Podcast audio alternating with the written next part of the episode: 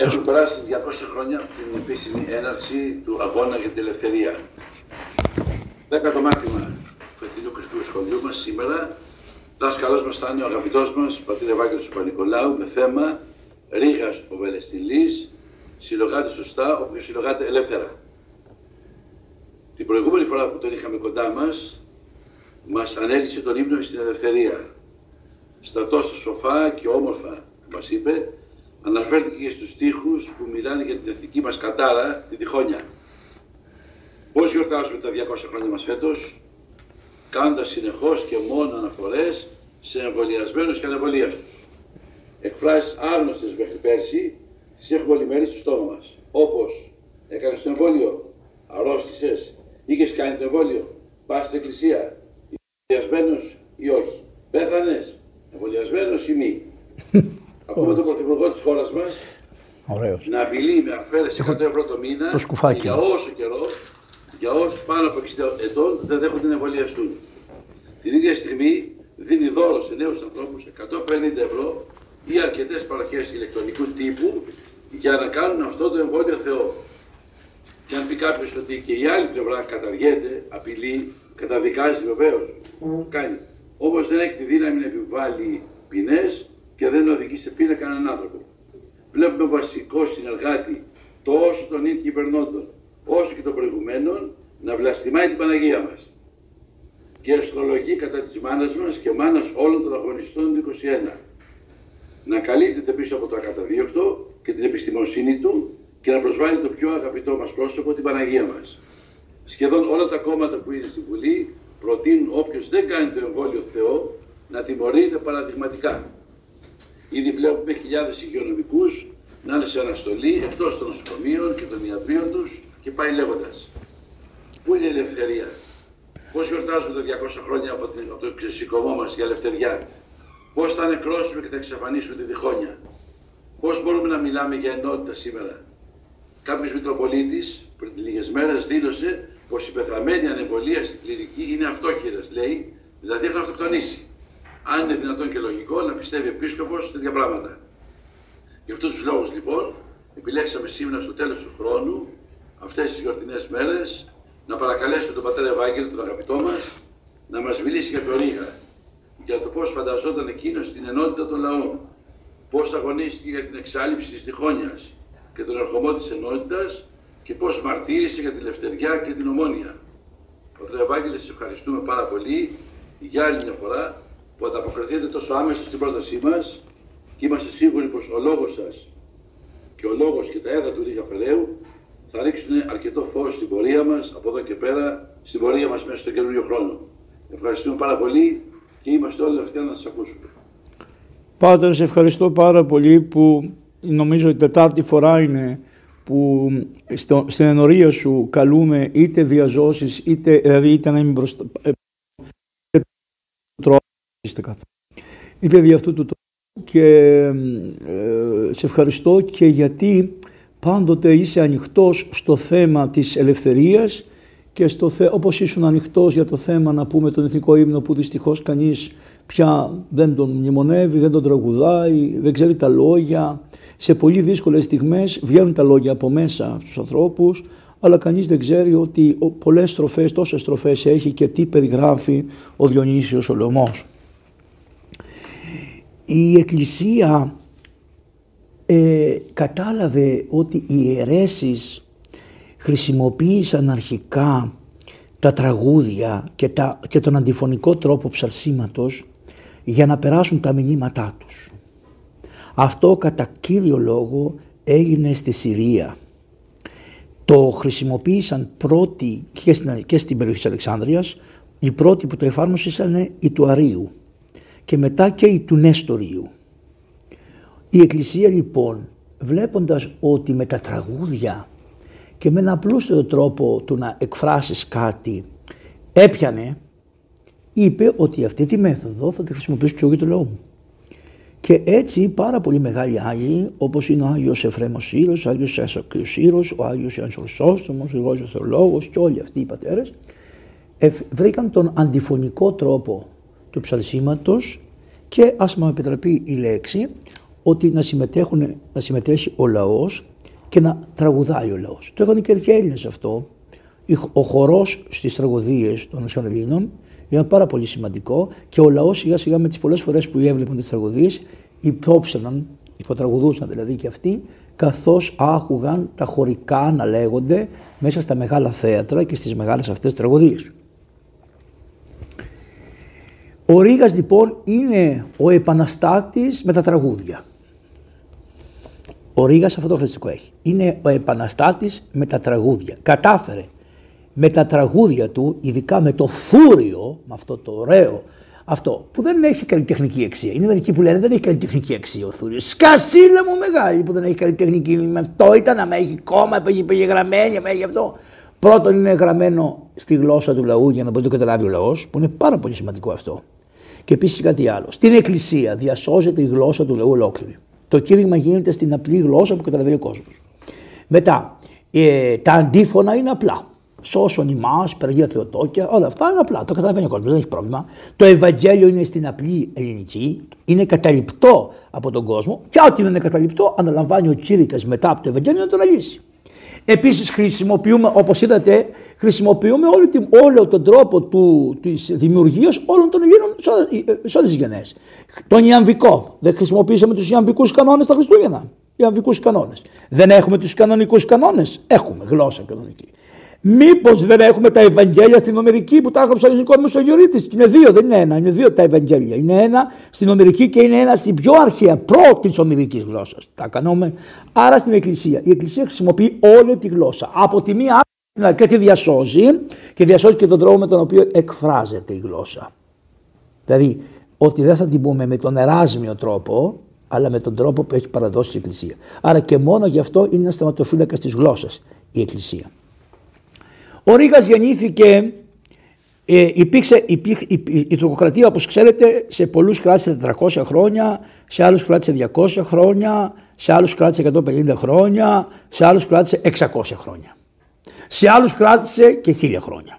Δηλαδή η, τουρκο, η, η, η μουσουλμονοκρατία, η οθωμονοκρατία, εντάξει, θέλω να το κατανοήσετε αυτό, ότι λένε περίπου 400 χρόνια, αλλά αυτό είναι μια αναλογία στους περισσότερους λαούς όπως είναι η Θεσσαλία, όπως είναι η Στερεά. Ενώ η Πελοπόννησος έμεινε λιγότερα χρόνια, ελευθερώθηκε και πιο γρήγορα, πιάσανε και τις θέσεις διάφοροι της Πελοποννήσου και καταλαβαίνετε ότι ε, στη διοίκηση, στον κουβέρνο, στον κουβέρνο είχαν ένα λόγο παραπάνω οι Πελοποννήσιοι.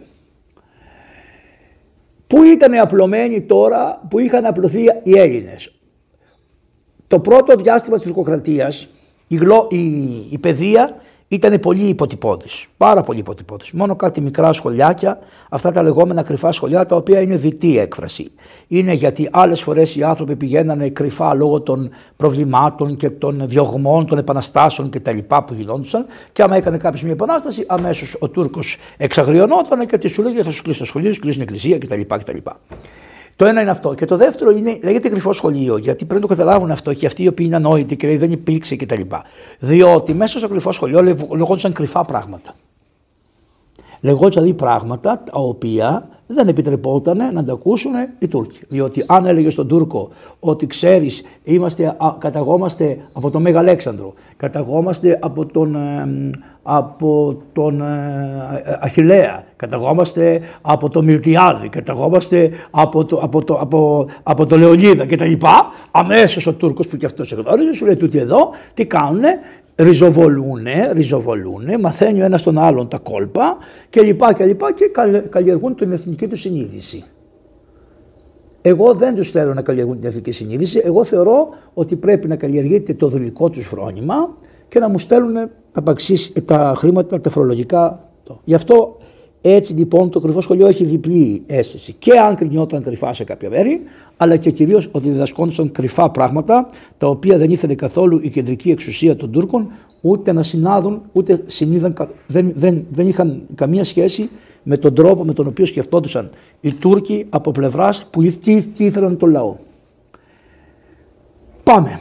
Το δεύτερο θέμα είναι το εξής: Ότι στην τουρκοκρατία στην αρχή, όπως λέει και ο Κολοκοτρόνη, χιλιάδες άνθρωποι εξισλαμίστηκαν με το μαχαίρι και με το βούδουλα κλπ. Γιατί εξισλαμίστηκαν, διότι ο πληθυσμός των Τούρκων ήταν μικρός. όταν ε, κατέλαβε την Κωνσταντινούπολη ο Μωάμεθ ο προφητής, λίγος κόσμος σε σχέση με τον όλο κόσμο ήσαν οι μουσουλμάνοι. Δηλαδή, φανταστείτε, οι Βούλγαροι ήταν Ορθόδοξοι, οι Σλάβοι των Σέρβων Ορθόδοξοι, οι Έλληνες απανταχού στον κόσμο που είχαν καταλάβει αυτοί Ορθόδοξοι. Μια μικρή μερίδα ε, από πλευράς ε, κόσμου ήταν οι ε, μουσουλμάνοι.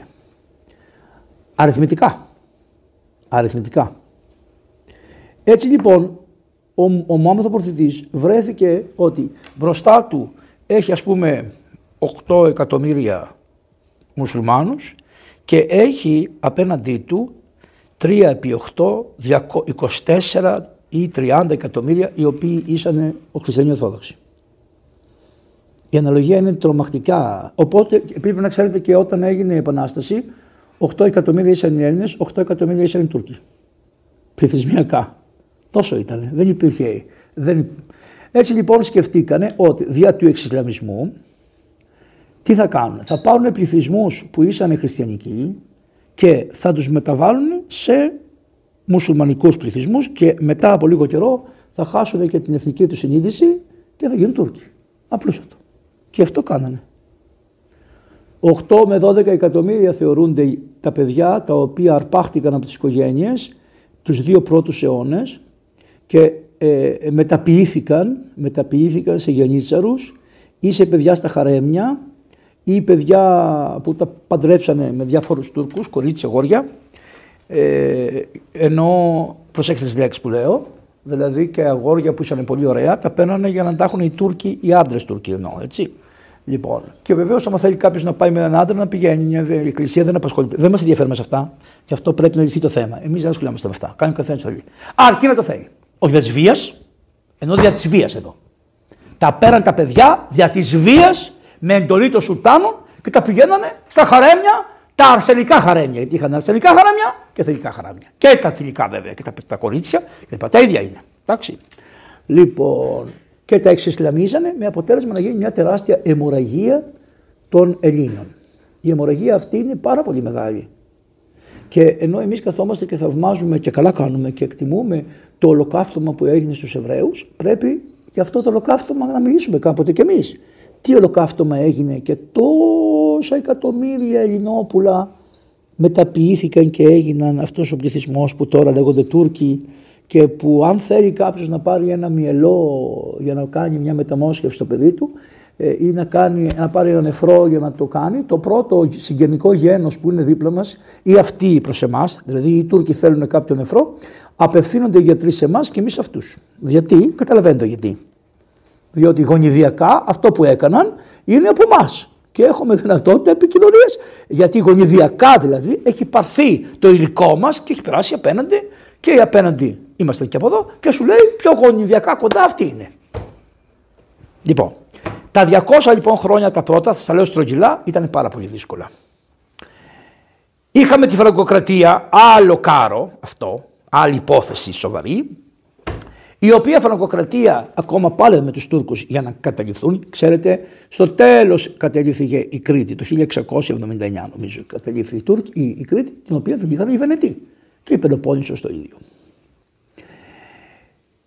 Τότε πρέπει να καταλάβετε ότι στη Δύση δημιουργήθηκε, όπως το γνωρίζετε, σας τα λέω συνοπτικά, στη Δύση δημιουργήθηκε η, ο προτεσταντισμός.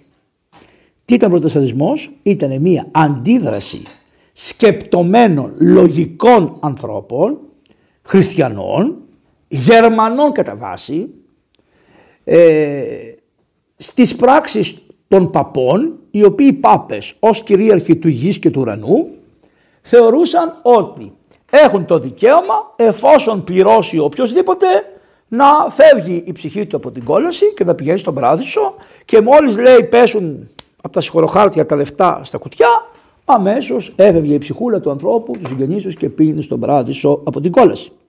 Είναι τα περίφημα συγχωροχάρτια. Τα συγχωροχάρτια ε, ήταν αυτό, αυτή η σταγόνα η οποία ξεχύλισε το ποτήρι, του ποτήρι του σκεπτομένων ανθρώπων και χριστιανών. Ε, φτάγανε και λέγανε ότι έχουμε τη φτερούγα του Αγγέλου Γαβριήλ, ο οποίος είπε το, στην Παναγία το χέρι και χαριτωμένη. Είχαν κλέψει άπειρα λείψανα από την Κωνσταντινούπολη, ε, όπου είχαν πετάξει, είχαν πουλήσει τις ασημένιες ε, αυτές και τα χρυσά όλα, τα είχαν πουλήσει τα περισσότερα και είχαν πετάξει τα λείψανα και τα είχαν ανακατέψει, δεν ξέρανε τι είναι το καθένα μετά, βρίσκαν άκρη και βαφτίζαν το καθένα όπως θέλανε για να τα πουλάνε και να τα μοιράζουν στον κόσμο και είχε φτάσει σε μια αηδία, συγγνώμη για τη λέξη, το πράγμα και αυτό είχε απλωθεί πάρα πολύ. Ε, ο Πάπας βασίλευε. Η Ισαβέλα του έφερνε χιλιάδες ε, χρυσάφι από τις, από τις νέες χώρες που τις είχε καταλάβει με 500 άντρες και είχε καταστρέψει, είχε σφάξει τόσους χιλιάδες ανθρώπους στις νέες χώρες, καταλαβαίνετε βεβαίως στην Αμερική που είχε πάει. Και όλο αυτό μαζευότανε, μαζευότανε στο Βατικανό. Αυτός γινόταν όλο πιο ισχυρός, ανέβαζε και κατέβαζε τους βασιλείς. Οι βασιλείς είχαν ανάγκη να είναι μαζί του κτλ και ζούσαν μια ζωή έκλειτη και όλα αυτά. Οπότε ο Λούθυρος κάνει ένα μπαμ και κολλάει στις, ε, στη, νομίζω 12 θέσεις, 20 θέσεις, τις κόλλησε στην πόρτα μιας εκκλησίας στη Γερμανία και αυτό ήταν το πιο σημαντικό που είπε ο Πάπας να ξέρετε. Είναι πολύ φοβερό η κατάσταση της διαμαρτύρησης. Γιατί; Διότι μετά κάθε επικραμένος με τον Πάπα πήγαινε με τη διαμαρτύρηση. Έτσι έχασε και την Αγγλία, καθώς ο Ερίκος ο ήθελε να παντρευτεί δεν ξέρω για ποια φορά και ήθελε να πάρει τη μάνα αυτής της βασίλισσας Ελισάβετ. Λοιπόν, και αυτά είναι ωραία, Τζέιν δεν ξέρω πώς λέγανε αυτή. Οπότε λέει διαζύγιο. Λέει η Καθολική Εκκλησία, εγώ δεν σου δώσω διαζύγιο, τα γνωστά της Εκκλησίας. Ενώ τα λεφτά ήταν καλά, τα διαζύγια την πειράζανε. Ενώ η Ορθόδοξη Εκκλησία καημένη λέει, εντάξει, το καταλαβαίνω, το καταλαβαίνω. Είμαστε σε μια σύναξη μια φορά και είναι ένας δεσπότης, δεσπότης, ο οποίος λέει ότι δε, τα, οι άνθρωποι λέει πρέπει, παλιοί δεσποτάδε όμως, όχι αυτοί οι καινούργοι, αυτοί είναι πιο προοδευτικοί. Λοιπόν, λέει, έλεγε ο δεσπότης αυτός, νομίζω ότι πρέπει να είναι ο Γιώργος Παυλίδης. Θεός χωρέστον, ο, ο Γιώργος ο Παυλίδης. Λέει ότι οι άντρε και οι γυναίκες πρέπει όταν παντρεύονται να έχουν την αγάπη κτλ. Να είναι σαν τα πιτσουνάκια και να είναι σαν τα τριγωνάκια. Άμα πεθάνει το ένα, το άλλο περιμένει, δεν ξαναπαντρεύεται κτλ. Ε, ναι, ναι. Σηκώνει ένας παπάς στο χέρι δειλά-δειλά έτσι και λέει, λέει συμβασμό που από κάτι, λέει τι, δόξα ο Θεός που δεν με έχει κάνει ε, πιτσουνάκι και δεν με, και δεν με έχει κάνει ε, αυτό. Δόξα ο Θεός. Λοιπόν, ε, καταλαβαίνετε. Ε, οπότε αυτός, αυτός λέει διαζύγιο, το Πάπας λέει όχι διαζύγιο, δεν μου δίνεις διαζύγιο, ναι, γίνομαι εγώ αρχηγός της Εκκλησίας, αυτό δικαιώνομαι μόνος μου, τελειώσαμε και έχασαν την Αγγλία ολόκληρη, η οποία Αγγλία ήταν ένα από τα παλιά ορθόδοξα κράτη. Ορθόδοξα κράτη, γιατί η Αγγλία, να ξέρετε, και η Ιρλανδία, οι Ιρλανδοί είναι πιο νωρίς από εμάς στην Ορθόδοξη παράδοση. Και το ξέρει κανείς και υπάρχουν, υπάρχουν Άγιοι στην Ιρλανδία, οι οποίοι είναι φημισμένοι. Και είναι εισάξιμο το Μέγα Βασίλειό μας. Λοιπόν, τέλος πάντων, τι θέλω να σας πω αυτό. Έγινε ο Προτεστάντος. Ο Προτεστάντο λέει: Εμείς πώς θα αυξηθούμε τώρα, πώς θα διαδώσουμε την πίστη μας; Ωραία, σχολεία. Θα φτιάχνουμε σχολεία, θα αναλάβουμε εμείς οι Προτεστάντες τα σχολεία. Και άρχισαν να φτιάχνουν σχολεία. Οι Καθολικοί δεν είχαν ασχοληθεί ποτέ με τα σχολεία. Δεν τους ενδιαφέρε, αφού έπεφτε, τι ανάγκη στο σχολείο. Και τότε αποφασίσανε, επειδή είδαν ότι χάνανε τον πληθυσμό και έγιναν οι περίφημοι πόλεμοι, ξέρεις, εκατονταετής, αυτά όλα μεταξύ τους, αυτά οι θρησκευτικοί, λεγόμενοι θρησκευτικοί πόλεμοι, σφαχτήκανε, σφαχτήκανε προτεστάντες, καθολικοί, χαμός στο ίσωμα. Λοιπόν, τέλος πάντων, εμείς στο διάστημα αυτό θα κάτω από τον Τούρκο. Σε σωσμένη μέχρι ώρας. Τι εννοώ. Μας έκδερνε από άλλη μεριά, αλλά δεν είχαμε τέτοια προβλήματα τουλάχιστον. Και η εκκλησία μας έβαινε καλά σιγά σιγά με τα προβλήματά της. Μια αρχιερή που δεν ξέρανε, λέει, κάνανε τη θεία λειτουργία, λέει ο Κουλοκοτρόνη, οι αρχιερείς μας, επειδή την είχαν ακούσει και την είχαν μάθει παπαγαλία. Το έχουμε αυτό. Δεν ήξεραν τι είναι. Απλώς λέγανε πολλά πράγματα είναι παπαγαλία. Αλλά όμως ήταν εκεί πέρα και τους έβλεπες με τα ταπεινά αυτά τα απλά χιλιοτριμμένα άμφια με μια κορώνα που θύμιζε τον αυτοκράτορα και ουσιοποιούσε στο λαό ότι εμείς είμαστε από εκεί. Διατηρούσε τη γλώσσα. Το Οικουμενικό Πατρι... έτσι λοιπόν ο Πάπας έφτιαξε σχολεία. Για να φτιάξει σχολεία κάλεσε τους Ισουίτες, είναι ένα τάγμα.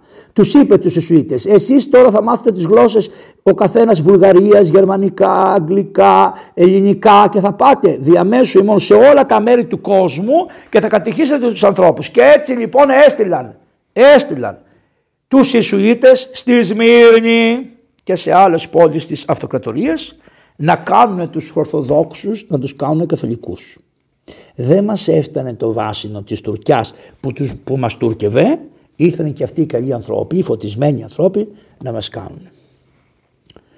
Το Οικουμενικό Πατριαρχείο το κατάλαβε.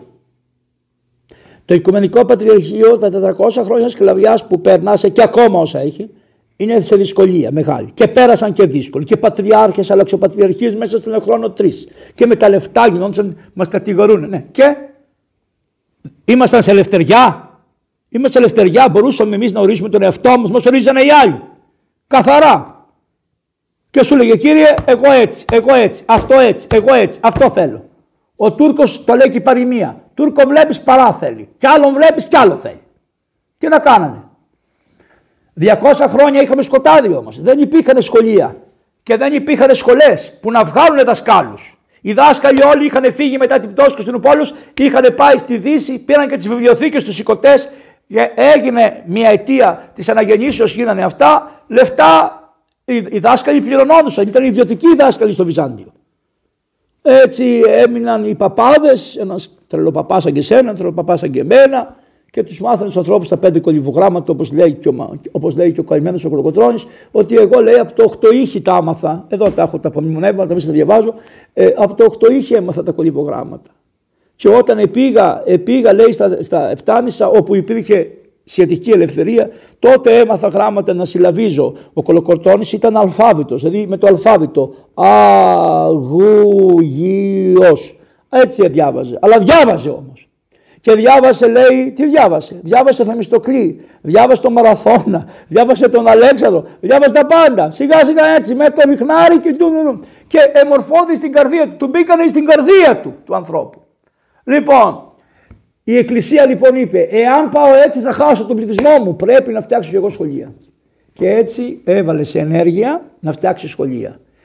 Εξασφάλισε την άδεια από τον Πατησάχ να φτιάξει τα σχολεία επλήρωσαν τα πρέποντα και μετά βρέθηκαν άνθρωποι, πολύ πλούσιοι Έλληνες που είχαν κάνει περιουσίες πια γιατί έχουμε τη λεγόμενη, είχαμε τις παλιές ξέρετε που φεύγανε οι άνθρωποι και πηγαίνανε στις ε, ε, γύρω, πώς θα είναι αυτό το μέρος που είναι, οι μετικεσίες κάνανε, πηγαίνανε από το ένα μέρος στο άλλο και κάνανε εκεί ε, πολιτείες και τα λοιπά όπως είναι τα, η Κωνσταντινούπολη είναι το Βίζαντα η πόλη. Έτσι λοιπόν φύγανε πάρα πολλοί Έλληνες διωγμένοι και πήγανε σε διάφορα παράλια της Μαύρης Θάλασσας, πήγανε στην Τεργέστη, πήγανε, πήγανε ε, και στη Βιέννη.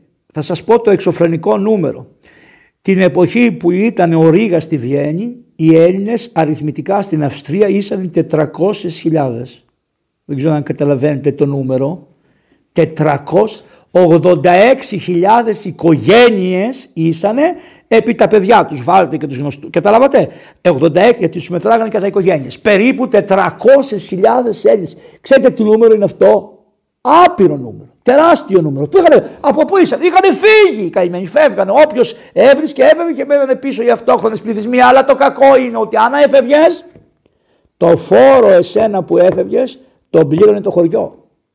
Διότι ο Πατησάχ είχε πει, εγώ θέλω από τη Δημητσάνα 300 ευρώ.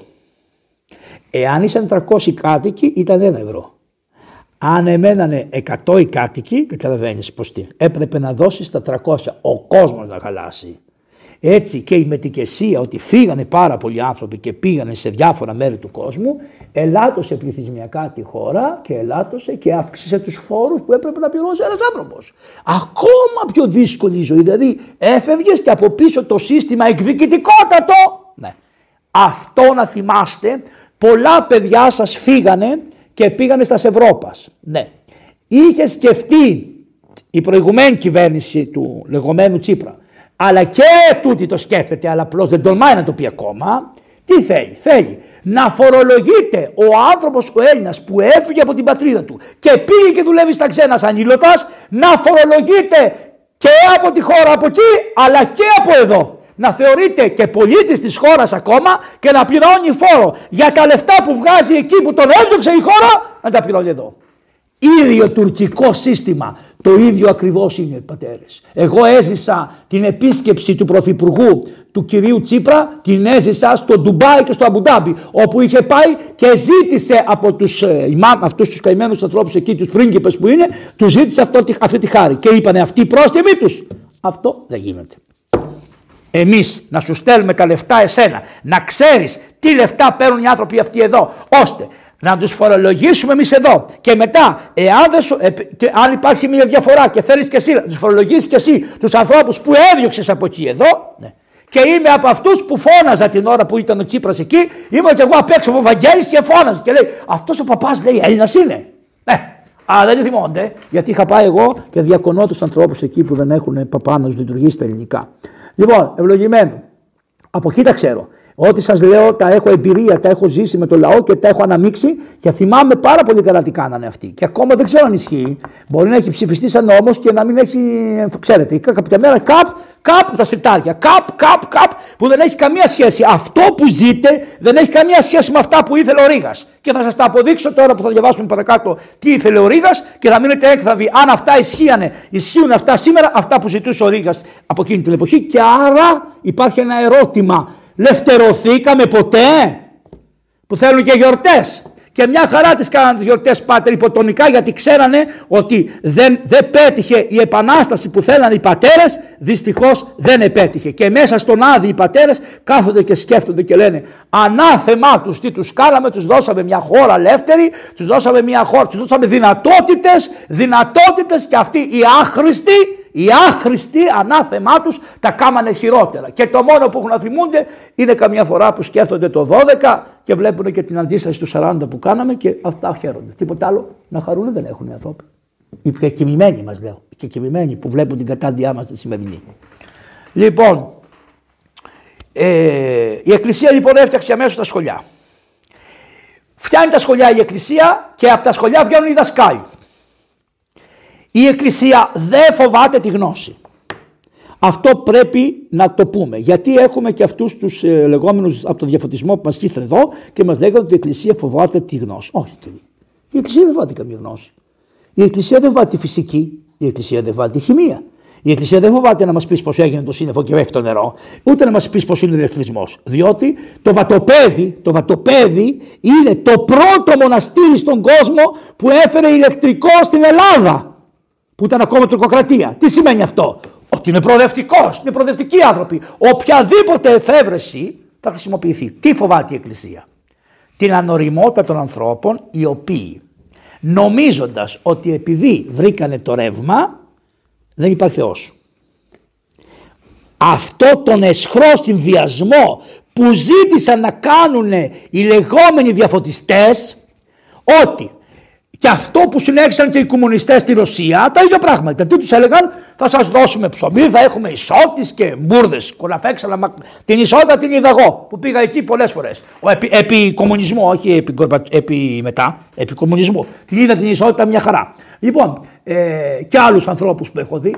Ναι, δεν λέω, έγινε μια προσπάθεια, έγινε μια. Εντάξει, αυτά τα συμβόμαστε. Αλλά μην μας τα λέτε ότι είναι πανάκια. Λοιπόν, και αυτοί τι θελήσανε, πάτε θέλησαν ακόμα και τους κομμουνιστές τους δικούς μας που είχαμε εδώ, τους παλιούς κομμουνιστές. Οι παλιοί κομμουνιστές οι δικοί μας πίστεψαν ότι ο κομμουνισμός ήταν μια συνέχεια της Επαναστάσεως, ότι ήταν μια συνέχεια ε, του κολοκοτρώνη. Γι' αυτό οι κομμουνιστές, όπως είδατε, αφήναν τα γένια τους και τα μαλλιά τους. Ωραία, θα αφήσω γένια και μαλλιά για να με λένε γέρο. Σαν καλόγεροι δεν ήσαν, σαν καλόγεροι ήσαν. Αλλά και ο Ζέρβας και οι άλλοι παράταξη πάλι σαν καλόγεροι ήσαν οι άνθρωποι. Δηλαδή γιατί, γιατί ήσαν αφιερωμένοι, ήσαν ναζιρέοι, να το πούμε έτσι ομά. Οι ναζιρέοι τι είναι και σου λέγανε, θα κόψουμε τα γένια μας και τα μαλλιά μας όταν ελευθερωθεί η πατρίδα μας. Είναι μια συνέχεια. Τους πιάσαν λοιπόν αυτούς τους ανθρώπους, οι οποίοι δεν ήξεραν, δεν ξέρανε ότι πρέπει να, να είναι και άθεοι. Δεν ήσαν άθεοι άνθρωποι. Ο, ο, πώς το λένε, ο Βελουχιώτης, παρόλα τα προβλήματά του και το έγκλημα που έκανε και τα λοιπά, και η και είδε, λοιπόν, εφόραγε ένα σταυρό εδώ πέρα. Ένα σταυρό είχε. Ένα σταυρό. Γιατί φόραγε το σταυρό; Πίστευε. Δεν πίστευε, πίστευε. Λοιπόν, εσείς τώρα και καλά έρχεστε και μας λέτε την αθεία. Για ποιο λόγο, ρε παιδιά; Για ποιο λόγο να ενώσετε ό,τι προοδευτικό και τι σου λέει. Εγώ είμαι προοδευτικός και είμαι Εσύ που μπορεί να θέλεις τα ίδια με μένα, αλλά πιστεύεις είσαι ο πισοδρομικός. Το βρήκανε. Από εκεί, εκείνη είναι η πρώτη διαίρεση γέροντα. Από πολλά χρόνια μας λυσάξανε ότι εμείς είμαστε οι προοδευτικοί, οι προοδευτικοί, οι προοδευτικοί και βγήκε αυτός που θα το πω στο τέλος το όνομά του, αυτός ο καλός, ο μπου, κατάλαβες, και έφτασε να φτάσει στο σημείο αυτό να μας πει ο προοδευτικός αυτός άνθρωπος ότι η κυρία. τα λοιπά. Ούτε καν, ούτε καν να το αναφέρομαι και να μην το δει κανείς. Και όποιος το είδε να πάει να πλύνει τα μια. Όταν θα γίνει ο αγιασμός ο Μέγας, να πάει να πλύνει τα μάτια του με το μεγάλο αγιασμό, να καθαρίσουν τα μάτια του από αυτό που είδε. Από αυτόν τον άνθρωπο.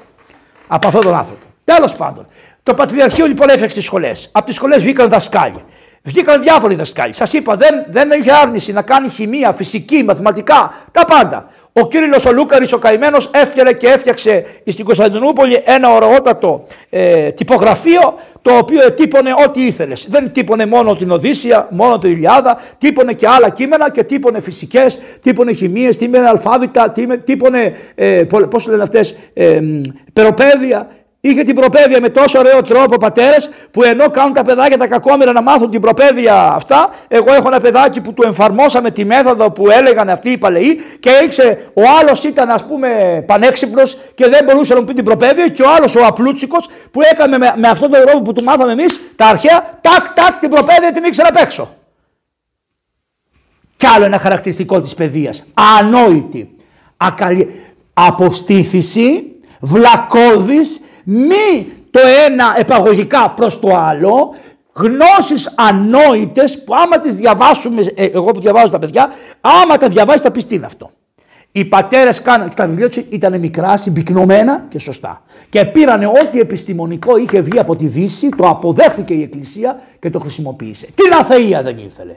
Όποιος από τους δασκάλους, ερχόμενος από τη Δύση, ήθελε να πάει στις σχολές που είχε φτιάξει η Εκκλησία, να μπει καθηγητής και αφού πει τα πνευματικά που ήξερε τα αριθμητική, τα μαθηματικά, τη φυσική, τη χημία, δεν ξέρω τι άλλο ήθελε. Πέταγε μέσα, πέταγε μέσα και το αυτό που είπανε στον κύριο Κολοκοτρώνη το είπε ο Καΐρης σαν λίγο μπόσικο μου φαίνεται ότι η Παναγία γέννησε με αυτόν τον τρόπο. Ο Θεόφιλος Καΐρης το είπε. Δεν κάνεις τίποτα μανούλα μου, αυτά που μας έλεγε ο Καΐρης μας είπες κι εσύ. Αλλά ο Κολοκοτρώνης του λέει κάτσε στη γωνία ρε και του ρίχνει ένα μπερτάκι που είχε να το θυμάται ο Καΐρης. Λοιπόν, επειδή είμαστε ευγενείς, και επειδή είμαστε άρχοντες και επειδή σε αφήνουμε, μην νομίζεις ότι το ξεχνάμε και εσύ που τον υποστήριξες και βγήκες και το είπες στην τηλεόραση ότι ήταν προσωπική γνώμη αφού τη μάθαμε όλοι τι προσωπική γνώμη ήταν. Και να σου πω και κάτι άλλο. Προσωπική γνώμη ήταν όταν είπε ότι οι Έλληνες έχουν ένα σπιτάκι καημένοι. Οι Έλληνες 400 χρόνια δεν ορίζανε τίποτα. Οι Γερμανοί τα είχαν τα σπιτάκια τους μια χαρά. Και ήρθαν από εκεί εδώ και κάψαν τα καλάβρητα. Και κάψανε το, το, το, το δίστομο. Και σκο, κάψανε χιλιάδες σπίτια των ανθρώπων. Και οι άνθρωποι αφού φύγαν οι Γερμανοί από εδώ έπρεπε να ξαναχτίσουν τα σπιτάκια τους. Και είπε αυτός που είπε αυτό για την Παναγία, είπε ότι Α, λέει, οι Γερμανοί έχουν μόνο το 8% σπίτι, οι 8 οι άλλοι δεν έχουν. Ναι, αλλά δεν μας είπες πόσα λεφτά παίρνει ένας Γερμανός για την δουλειά που κάνει ένας Έλληνας και μπορεί να νοικιάζει σπίτι και να έχει την καλοπέρασή του. Δεν μας είπες όταν πάει στα νοσοκομεία οι Έλληνες τι τραβάνε και τι τραβάνε οι Γερμανοί και τι ωραία είναι η υγεία τους και τι και τι και τι. Δεν μας το είπες συνολικά, αλλά μας πέταξες για το σπίτι. Γιατί η, ευρε... η, μασο... η μασονουριά αυτά σε είχε βάλει να πεις τότε. Γιατί σε έβαλε το κομματάκι, κοίταξε, σιωπούμε, σας αγαπάμε, αλλά θυμόμαστε. Μην μας τρελαίνετε και θα σας πω και μετά κάτι άλλο που θα μείνετε έκθαμβοι. Να, δεν πείραξε μόνος στους Ορθοδόξους Χριστιανούς ο άνθρωπος. Έκανε κάτι βαθύτερο, πήρε, πείραξε όλη την πίστη, γιατί τους μόνους που δεν πείραξε είναι η πίστη των Εβραίων. Οι Εβραίοι θεωρούν την Παναγία μας έτσι. Οι, οι χριστιανοί όλου του κόσμου, όλου του κόσμου και οι μουσουλμάνοι όλου του κόσμου θεωρούν ότι η κυρία Θεοτόκος ήταν αϊπάρθενος. Και θα σας διαβάσω τη σούρα του Κορανίου. Ποιον δεν, ποιος δεν το θεωρεί; Οι Εβραίοι. Άρα όπερ έδι δείξε. Ξέρουμε με αυτό το συλλογισμό βγαίνει το συμπέρασμα γιατί το είπες. Γιατί το είπες, Διότι η σούρα του Κορανίου ε, δεν έπρεπε, αλλά δεν πειράζει. Θέλω να το ξέρετε. Πού ζούσαν οι πατέρες; Είχαν τα προβλήματα, αλλά στα χριστιανισμό δεν τους ενοχλούσε καθόλου. Και θα σας διαβάσω λίγο από τη σούρα του Κορανίου να μείνετε έκθανδοι. Τα φέρατε, φέρατε την τσάντα μου. Το έχω βγάλει αυτό. Κάνα θα το βρω πέρα κάτω. Πού είναι τώρα η σούρα; Ευλογήστε λίγο. Πατέρες, περιμένετε δύο λεπτά. Γιατί τώρα ναι. Ακούστε τη σούρα του Κορανίου. Τι σημαίνει σούρα του Κορανίου; Κεφάλαιο του Κορανίου. Δεν το λέω ιερό Κοράνιο, το λέω Κοράνιο. Προσέξτε αυτό. Το σέβομαι σαν ένα βιβλίο ενός άλλου λαού. Τι σέβομαι εγώ; Κοροϊδέψω τους ανθρώπους. Πού το βρήκες ρε εσύ αυτό; Δημοκράτη. Εσύ ο δημοκράτης.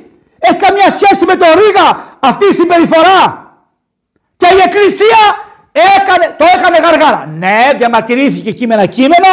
Πού είναι οι αρχιερείς μας οι καλοί. Πού είναι ο Άγιος Ναυπάχτου; Πού είναι ο Άγιος Μεσογέας να πει, να σηκώσει το σύμπαν; Προς τιμή του, προς τιμή του αυτού του καημένου τη Καλαμάτας, προς τιμή του. Μπράβο, δεσπότη μου. Προς τιμή του αυτού του επισκόπου εκεί του, που είναι στη Γουμένισσα, ο οποίος έγραψε ένα κείμενο που τρίζουν τα πάντα. Προς τιμή. Οι άλλοι που είναι, πού είναι αυτοί όλοι; Ακούστε λοιπόν, εγώ δεν θα σας πω τίποτα, θα σας πω τι λέει το Κοράνι για τη Θεοτόκο. Λέει το Κοράνι. Εκάλυψες λέει με πέπλο από τα μάτια εκείνων την απόλυτη της ομορφιά. Για την Παναγία το λέει αυτό. Έπειτα τη στείλαμε το πνεύμα μας το Άγιο μαζί με τον Τζιμπραήλ. Ποιος είναι ο Τζιμπραήλ, ο Γαβριήλ που εμφανίστηκε μπροστά της με μορφή ανθρώπου. Είπε τότε η Μαριάμ «Εγώ το καταφύγιό μου είναι ο πολυέσπλαχνος Θεός και σε παρακαλώ και εσύ αν φοβάσαι τον Κύριο και έχεις να μου πεις κάτι πες το μου». Σούρα του Κορανίου. Θα σας πω και που είναι. Τότε ο Γαβριήλ απάντησε, Τζιμπραήλ. Είμαι ένας μόνος απεσταλμένος από τον Κύριο σου. Εγώ δεν είμαι τίποτα για να σου πω ότι θα σου χαρίσει έναν γιο, έναν αγνό γιο. Τότε η Μαρία είπε, πώς μπορώ να αποκτήσω γιο ενώ δεν με είχε αγγίξει καν άντρας; Στο Κοράνι! Και το Κοράνι έβρισες βρε!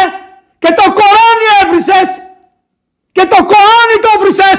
Άρα τις δύο θρησκείες τις μονοθεϊκές τις έβρισες. Μία μένει ακόμα όπερα δείξε Λοιπόν, και ο Γαβριήλ της είπε, μην απορείς, έτσι θα γίνει. Ο Κύριος σου λέει, αυτό το έργο είναι πολύ εύκολο για μένα και θα το κάνουμε ένα σημάδι για τους ανθρώπους ως απόδειξη της μεγαλοψυχίας μας. Τριάδα. Είναι κάτι ήδη αποφασισμένο πρώτων αιώνων της λέει. Το κουτέ, το Κοράνι, σούρα, Κοράνι, να πάτε στο Κοράνι, 19, 16 με 21 στίχο. Άρα είναι πίστη των μουσουλμάνων αυτή. Ότι η Παναγία είναι η Παρθένος, ότι είναι Παρθένος. Και γέννησε τον Χριστό Παρθένος και τον συνέλαβε Παρθένος.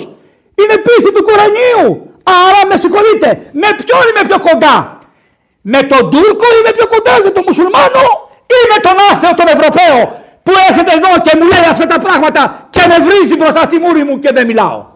Με ποιον είναι πιο κοντά; Έτσι από μέσα, από θέμα πίστης, με ποιον είναι πιο κοντά; Με αυτούς τους διαφωτιστές. Με αυτούς είμαι. Και μετά λέει όταν η Θεοτόκος εγέννησε τον Χριστό, της είπανε οι άλλοι του χωριού της ότι το γέννησες με παράνομο τρόπο. Να ξέρετε ότι αυτή είναι η κατηγορία των Εβραίων προς τον Χριστό μας. Είναι καταγραμμένη αυτή η κατηγορία. Καταγραμμένη. Ότι όταν το σταυρώσανε και τον κάμαν στο δικαστήριο, λένε μέσα στο δικαστήριο ότι είναι νόθος ιός. Μία από τις κατηγορίες. Έπρεπε το σταυρώσουν, επειδή ήταν νόθος ιός. Γι' αυτό γυρίζει στο σκατό.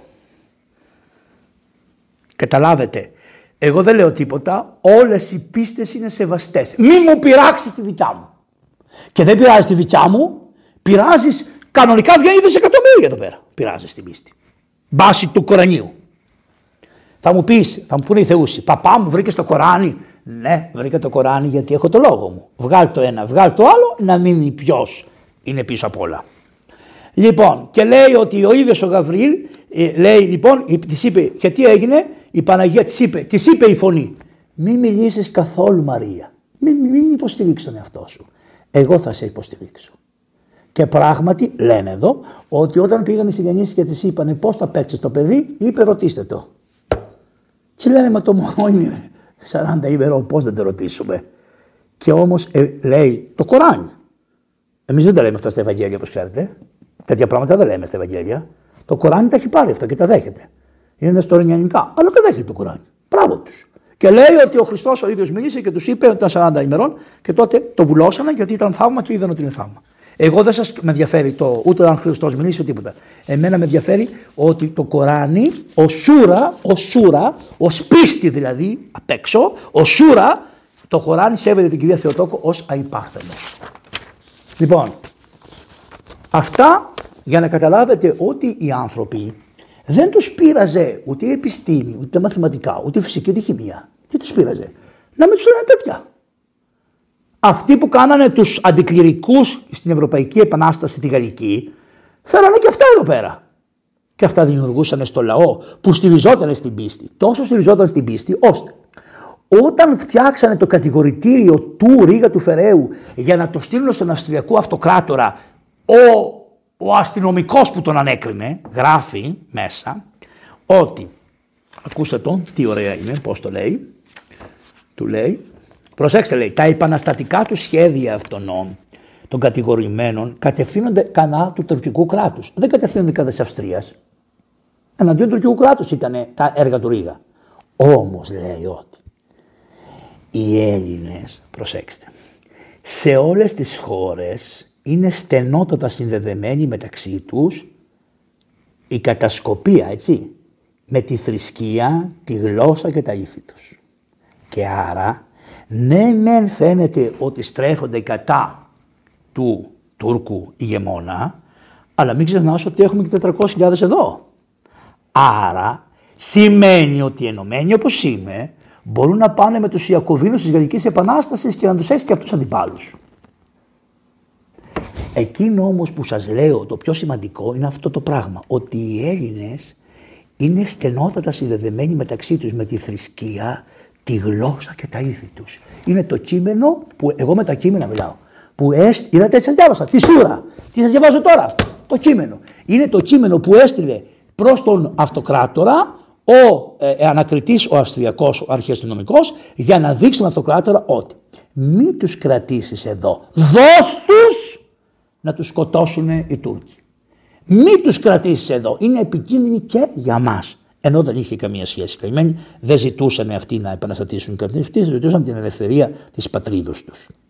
Και τι του λέει, εάν τους κρίνουμε στην Αυστρία θα τους αθώσει το δικαστηριά μας. Γιατί δεν είναι τόσο διεφθαραμένα τα δικαστήριά μας όπως είναι στην Οθωμανική Αυτοκρατορία. Γι' αυτό στείλ στην Οθωμανική Αυτοκρατορία να τους δικάσουν αυτοί και να τους εξοντώσουν. Γιατί οι δικοί μας δικαστές θα βρεθούν 10 δικαστές που θα είναι καλοί και τρεις που να είναι κακοί. Ναι, αλλά δεν μπορείς να κάνεις τη σύνθεση να είναι γνησία, να είναι και οι τρεις κακοί, δεν γίνεται, άρα θα αθωωθούν. Θα αθωωνότανε αν τον δίκαζαν τα αυστριακά δικαστήρια στον τόπο που είχε διαπράξει. Ποιο, το έγκλημα τι έκανε. Αυτά τα βιβλία που τύπωνε. Σιγά τι έκανε. Έτσι λοιπόν δίδεται η Εκκλησία την ευκαιρία της δίδεται της Εκκλησίας να φτιάξει να φτιά... Θα τα πούμε και παρακάτω για το παιδί, δεν θα σταματήσουμε. Ήταν σημαντικά. Αυτά που σας λέω είναι τα αποδεικτικά. Με τέτοια γλώσσα πρέπει να μιλάμε. Ελεκτική, με αγάπη γλώσσα, με σεβασμό τέλειο σε όλους τους ανθρώπους, σε όλες τις πίστες. Κύριε μη με ενοχλείς. Δεν σε ενόχλησα. Δηλαδή γιατί είναι πιο εύκολο να πιστέψω εγώ ότι ο Αβραάμ δεν έκανε παιδί η Σάρα και πήγε ο Θεός και της είπε ότι 100 χρονών έκανε παιδί. Γιατί αυτή 100 χρονών να κάνει παιδί και η κυρία Θεοτόκος να μην μπορεί να κάνει παιδί με την ίδια χάρη χωρίς άντρα. Γιατί εκεί θα το δεχτείς πήγαινε και πες σε αυτούς ότι δεν έκανε ο Αβραάμ 100 χρονών παιδί. Για τόλμα να πας να δούμε αλλά δεν πας εκεί γιατί μπορεί να είσαι και από εκεί. Δεν πας εκεί έρχεσαι σε μένα τον καημένο. Ο Χριστός ότι θα αναστηθεί το έκανε από πριν με αποδείξεις ότι θα γίνει για να τον κάνει να πιστέψει. Ο Χριστός ότι θα γεννηθεί εκ Παρθένου το έκανε από πριν γιατί περάσανε την Ερυθρά θάλασσα. Όσο αλήθεια είναι ότι ο Ισραήλ πέρασε την Ερυθρά θάλασσα αυρόχης ποσή τόσο αλήθεια είναι ότι η Κυρία Θεοτόκος ή το Παρθένος πριν πριν τον τόκο, κατά τον τόκο και μετά τον τόκο. Υπεραγία Θεό, Έλληνες όλοι να φωνάζετε, υπεραγία Θεοτόκε, σώσον ημάς. Γιατί αυτό είναι αλήθεια και δεν είναι αλήθεια αυτό. Ο ίδιος Θεός είναι, η ίδια χάρη είναι, η ίδια δύναμη είναι, η ίδια πίστης είναι. Σιγά καλέ, τελειώσαμε. Λοιπόν, αυτά τα μαθαίνανε στα σχολεία όμως οι άνθρωποι. Τα ξέρανε αυτά, γιατί τα είχαν αυτά. Τα μαθαίνανε στα σχολεία τα παιδιά. Τα καινούργια σχολεία της Εκκλησίας. Τα σχολεία που γινόντουσαν. Είχε σχολείο στα Άγραφα, είχε σχολείο στη Δημητσάνα. Στη Δημητσάνα είχε σχολεία και μπαρουτόμιλους. Δεν εμπόδισε η Εκκλησία τον μπαρούτι. Τα σχολεία της Εκκλησίας ανοίξαν τους μπαρουτόμιλους. Και όχι μόνο αυτό, αλλά τα βιβλία της Εκκλησίας σκιστήκανε στη Δημητσάνα και γίνανε φυσέκια. Εκεί είναι οι Δημητσανίτες και όχι μόνο αυτό, αλλά κάτι που δεν ξέρετε, όταν ο Ιμπραήμ αποφάσισε να βορβαδίσει τη Δημητσάνα για να την καταστρέψει, του είπανε είναι η αποθήκη του Βοριά και αν την, αν την ε, βορβαδίσεις θα, θα καούμε όλοι και εσύ που είσαι εδώ διότι θα ανατιναχθούν τα σύμπαντα με τόσο πολύ μολύβι και τόσο πολύ που έχει εκεί πέρα αποθηκευμένο. Γι' αυτό μην την πειράζεις, παράκαψέ την και φύγε και άστους αυτούς εκεί να κάνουν έτσι. Είναι γραμμένο από τον κολοκοτρόνη. Δεν την πειράξαν τη Δημητσάνα, ούτε την βορβάδισε. Τη φοβήθηκε μην αναπτυχθεί το σύμπαν και να αναπτυχθούν και οι στρατιώτες του. Προχωρούμε παρακάτω. Τα σχολεία αυτά που έφτιαξε άρχισαν να φτιάχνουν ανθρώπους οι οποίοι ξέρανε κάποια γράμματα παραπάνω. Ένας από αυτούς είναι ο Άγιος Κοσμάς, ο Ετωλό. Ο οποίος Άγιος Κοσμάς ο Ετωλό, αφού σπούδασε στα σχολεία της περιοχής του, μετά σπούδασε στην Αθωνιάδα στο Άγιο Νόρο, μετά έγινε μοναχός, μετά πήγε και πήρε ευλογία. Ε, ήταν μοναχός της ε, της Φιλοθέου, πήγε και πήρε ευλογία από τον Πατριάρχη και άρχισε να γυρίζει τους τόπους και να κηρύττει και τι να κάνει, μόνο κηρύττει. Ναι, έχτιζε εκκλησιές. Τι έκανε, έχτιζε σχολεία. Και το γράφει και ο Άγιος, ότι έχτισα τόσα απλά ελληνικά και τόσα κοινά. Τα ελληνικά είναι πρώτη, δευτέρα, τρίτη δημοτικού. Τα κοινά είναι πιο πάνω. Εκατό κοινά σχολεία. Ένα από τα κοινά σχολεία που έφτιαξε ο Άγιος Κοσμάς, ο Ετωλός, ήτανε που ήτανε, στο Βελεστίνο. Στο Βελοστίνο το σχολείο που φτιάχτηκε ήτανε από τον Άγιο Κοσμάτο Ρετολό. Σε αυτό το σχολείο βλέπετε πώς πάει, βλέπετε πώς πάει, βλέπετε πώς... Βλέπετε μέχρι και ο πρωτοστατισμό μας ωφέλησε γιατί πήρε μπρος το Πατριαρχείο να φτιάχνει σχολιά. Και έτσι λοιπόν σε αυτό το σχολείο, εκεί αυτός ο καημένος ο Ρήγας που γεννήθηκε το 1757, έλαβε την πρώτη του εγκύκλιο εκεί στο σχολείο αυτό. Τώρα ήταν από πλούσια οικογένεια. Ο πατέρας του το φύσηκε τον παρά. Μάλιστα το χωριό του λεγόταν Βενετία. Γιατί Κιουτσούκ Βενετία λεγόταν. Κιουτσούκ, μικρή Βενετία. Γιατί, Γιατί είχαν η φαντουργία πολλά και τα η φαντουργία φέρνανε λεφτά. Λοιπόν, και εκεί, εκεί σπούδασε τα πρώτα του γράμματα, μετά σηκώθηκε και έφυγε και πήγε, λένε ότι κάτι έγινε, σκότωσε, πήγε κάποιος Τούρκος να πάρει κάποιο δοσήματα και τον πήρε στα νεύρα και τον σκότωσε. Άλλοι λένε αυτά, λένε άλλοι, τέλος πάντων σηκώθηκε και έφυγε. Σε μερικά σημεία της ζωής του Ρίγα είναι πολύ σκοτεινά, αλλά δεν μας πειράζει εμάς, διότι είδαμε το τέλος του Ρίγα και το μέσον του Ρίγα και προς το τέλος της ζωής του Ρίγα και ξέρουμε την ο Ρίγας διότι σύμφωνα χαλεπότερον φυλάξε τα αγαθά εκ του κτίσαστε. Δηλαδή δεν μπορεί, και ο αγαθός άνθρωπος με τα τέλη του συμπληρώνει, λέει ο τρόπος με τον οποίο πεθαίνεις δείχνει τι άνθρωπος ήσουν όλη τη ζωή. Έτσι αυτό είναι το σημαντικό. Έτσι ο Ρήγας έφυγε, πήγε στα αμπελάκια. Τα ξέρετε, τα αμπελάκια είχαν αρχίσει λοιπόν οι κοινότητες να αναπτύσσονται, είχαν αρχίσει τα σχολεία να αναπτύσσονται. Υπήρχε ένα μικρό πνεύμα ελευθερίας, αλλά δυστυχώς όταν γινόταν επαναστάσεις, φέρνουν τους Τουρκαλβανούς, όπως έκανε, μας έβαλε η Κατερίνα η Μεγάλη, επί της εποχής του ήταν αυτό. Ε, η Κατερίνα η Μεγάλη, αυτή η Τσαρίνα, η καλή η Τσαρίνα, αυτή η Βυζαρού Τσαρίνα, αυτή, αυτή η κυρία που τα είχε με τον Ορλόφ και κοιμόταν με τον Ορλόφ και τον έναν Ορλόφ και τον άλλον Ορλόφ και από το πήγε και ερχόταν και τα ήθελε να γίνει ισότηρα της οικουμένης, η φιλορθόδοξης αυτή η κυρία, η οποία δεν ήξερε τι έκανε ο Θεός να την ελεήσει κτλ. Μας έβαλε στα αίματα και κάναμε μια επαναστασούλα και μετά σηκώθηκε και έφυγε αυτή και μας παρατάει μόνους μας. Και λένε οι Τούρκοι θα στείλουμε 10.000 Τουρκαλβανού και τα κάμανε γης Μαδιάμ. Καήκανε τα σύμπαντα, κάηκε και το χωριό του Ρίγα. Έτσι, λοιπόν αυτοί ήταν οι, οι Ρώσοι που μας βοηθήσανε. Λέει εδώ μέσα ένα, σε ένα βιβλίο ο Μακρυγιάννης ότι οι Ρώσοι δεν μας δώσατε ούτε ένα ρούβλι και ούτε αναφύρεται ποτέ πουθενά ότι ένας φιλέλληνας Ρώσος ήρθε και σκοτώθηκε στην επανάστασή μας. Πουθενά, πουθενά, πουθενά. Πουθενά. Γάλλοι ήρθαν, Άγγλοι ήρθαν, Γερμανοί ήρθαν, Ιταλοί ήρθαν, όλα αυτά είναι του κόσμου ήρθαν, από εκεί δεν ήρθε κανένας. Αυτά για τους πολύ θεούσους που λένε οι Ρώσοι και οι Ρώσοι. Ποιοι οι Ρώσοι κακομύριδες επειδή πάνε με το παλαιό ημερολόγιο και έχουν αυτά οι Ρώσοι δεν τον είδατε προχθές με αυτόν με την άσπρη, με το άσπρο αυτό που λέγεται Κωνσταντίνιος δωρεά που φοράει, όλοι φοράμε μαύρο και αυτός φοράει το άσπρο. Λοιπόν, αυτός που φοράει το άσπρο, πώς το λένε αυτόν, τον Ιρανίωνα που πήγε με τον Άγιο Πατέρα, τον Πάπα και καθίσανε ο Πάπας από εκεί και αυτός από εδώ. Κακομίριδε! Συνέρθετε όσο, όσο ο οικουμενισμό κάνει το Πατριαρχείο, τα όσο κάνουν και οι Ρώσοι. Επειδή πάνε με το παλαιό βρε, δεν σα στέλνει ημέρε. Δεν μας στέλνει ημέρε. Είναι η θεολογία και η πίστη και η συμπεριφορά και τούτο και τούτο και η παγκόσμιος πολιτική. Αυτό είναι που μας στέει. Συνέρθετε που είσαστε εναντίον του γένους σας. Πολλοί από εσάς είστε εναντίον του γένους. Το γένος είναι ανάδελφον. Είμαστε λίγοι Έλληνες. Προσέξτε το αυτό το πράγμα. Υπερασπιστείτε τους Έλληνες και λάθη να κάνουν. Γιατί οι άλλοι υπερασπίζονται τους άλλους. Σιγά καημένε. Ποιος, ποιος υπερα... Ο Γερμανός θα υπερασπιστεί εσένα; Σιγά. Ποτέ. Τέλος πάντων. Προχωράμε παρακάτω. Ο Ρίγα λοιπόν εκεί έμαθε τα γράμματα. Μετά δίνει μία και πάει στο Αγιονόρο. Πάει στο Αγιονόρο ο Ρίγα ο καημένος και πάει στο ιερά μονίβα το πεδίου. Παναγία μου δέσπινα. Αν ήταν ο Εφρέμ της εποχής εκεί, καταλαβαίνεις υποδοχές, έλα εδώ, παιδί μου, είσαι μορφωμένος, ήταν και στρουμπουλός, είχε και μουστακάκια κτλ. Και τα στρουμπουλούτσικος. Ήταν καλός, θα του έλεγε εδώ, κάτσε στο μοναστήρι, είσαι μορφωμένος άνθρωπος κτλ. Του λένε να σε πάμε στην Αθωνιάδα. Τον πάρει στην Αθωνιάδα και αυτός είδε εκεί την Αθωνιάδα κτλ. Και, και λέει, Μα εκεί τι είναι, λέει, εκεί είναι η βιβλιοθήκη. Λέει, Ποιος θα έχει τα κλειδιά, τα έχει ένας νικόδημος του λένε, καλόγερος. Ένας Νικόδημος, Νάξιος, Νάξιος, Νικόδημος, Νάξιος. Ο Άγιος Νικόδημος, ο Αγιορείτης, του λέει Άγιος Νικόδημος, εδώ εσύ, εσύ είσαι έξυπνος, το βλέπω. Πάρ τα κλειδιά της βιβλιοθήκης, μπες μέσα στη βιβλιοθήκη και διάβαζε ό,τι θέλεις.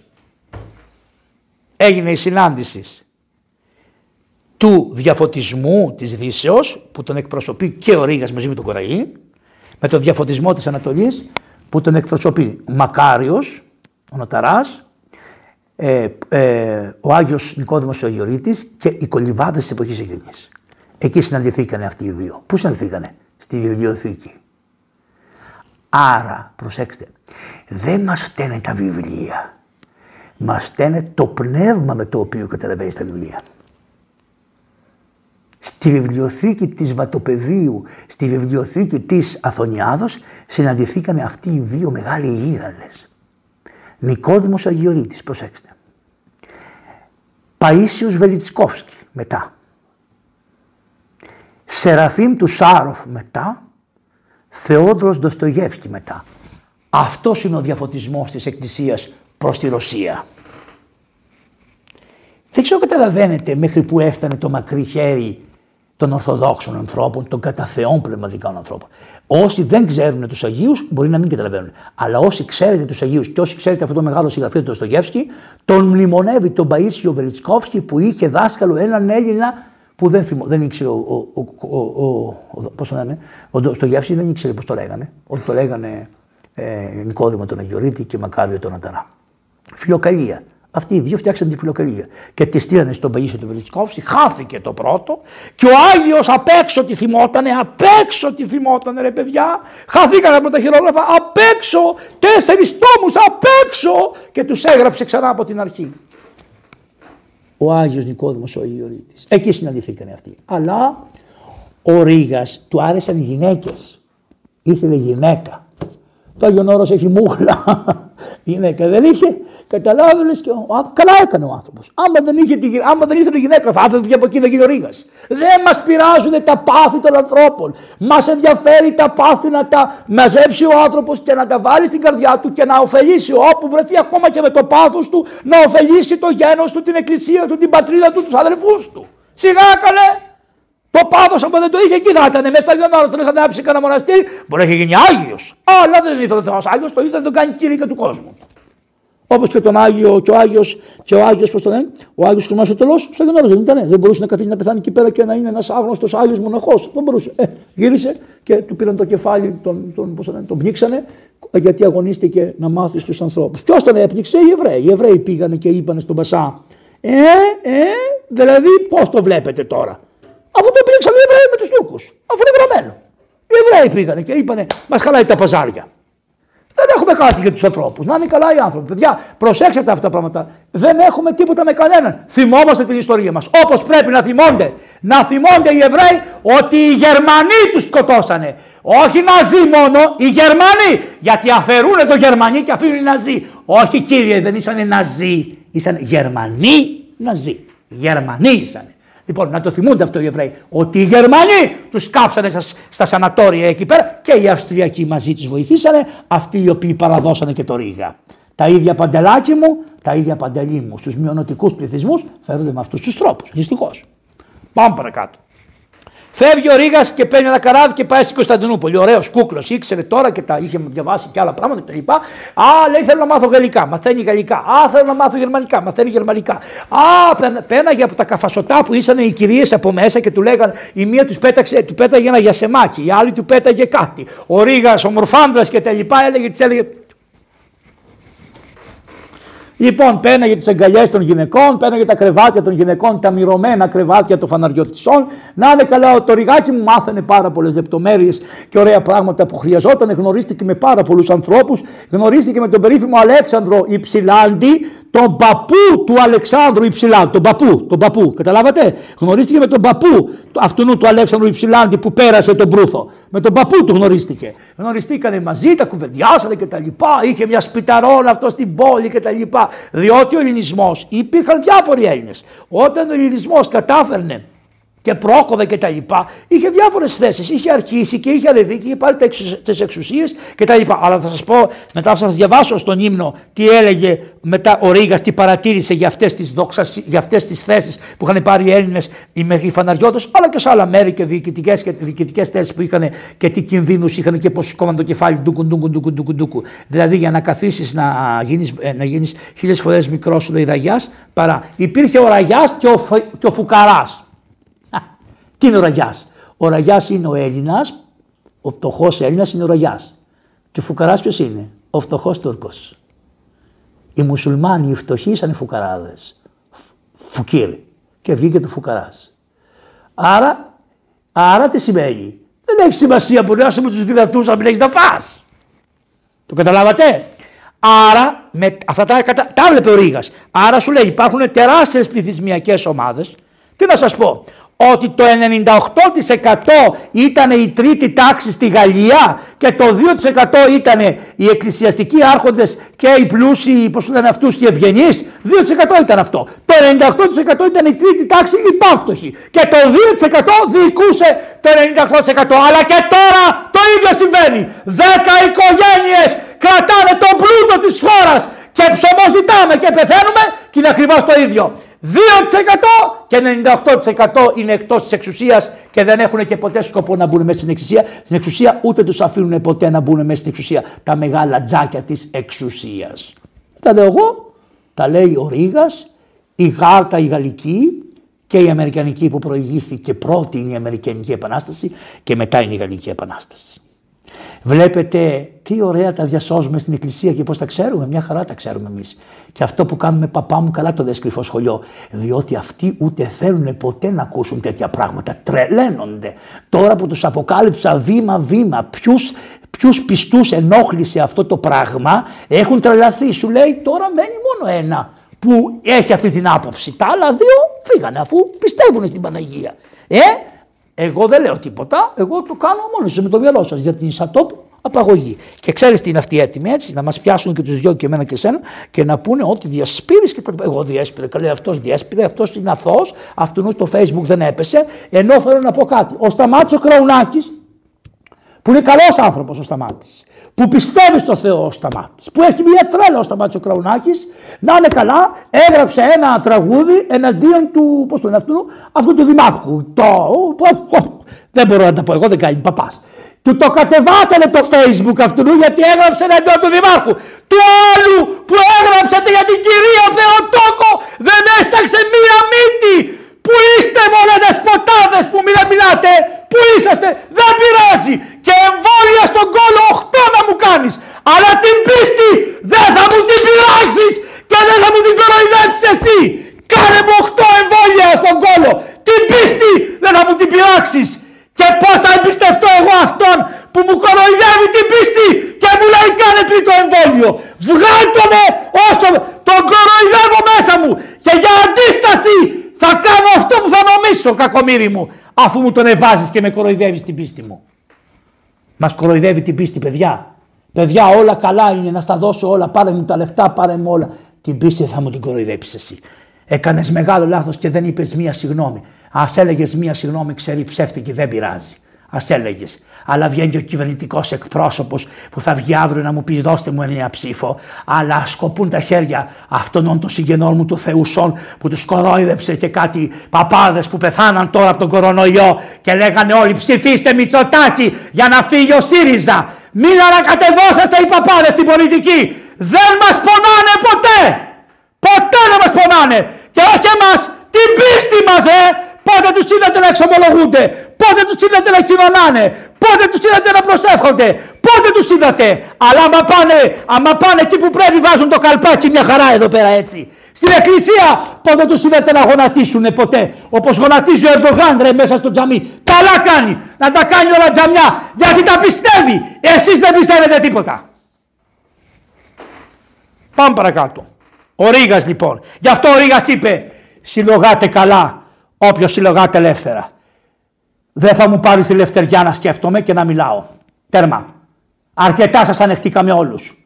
Κρέοντες, κρέοντες, κρέοντες και αγαμένονες.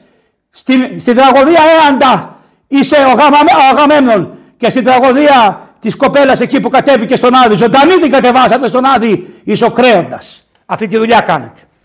Λοιπόν, προχωράμε. Φεύγει ο Ρήγας εκεί, πιάνει γνωριμία και του λέει θα σε στείλουμε στις παραδουνάβιε χώρες. Πάει στις παραδουνάβιε χώρες, δεν είχε πολύ καλή ζωή εκεί πέρα. Έφερε και τη μαμά του. Η μαμά την έβαλε μια.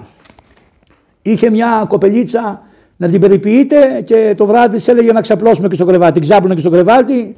Ο καημένος ο Ρήγας είχε αυτό το αιμάτωμα, το είπαμε. Το κορίτσι δεν ήταν σε νόμιμη ηλικία, ήταν. καταλάβατε.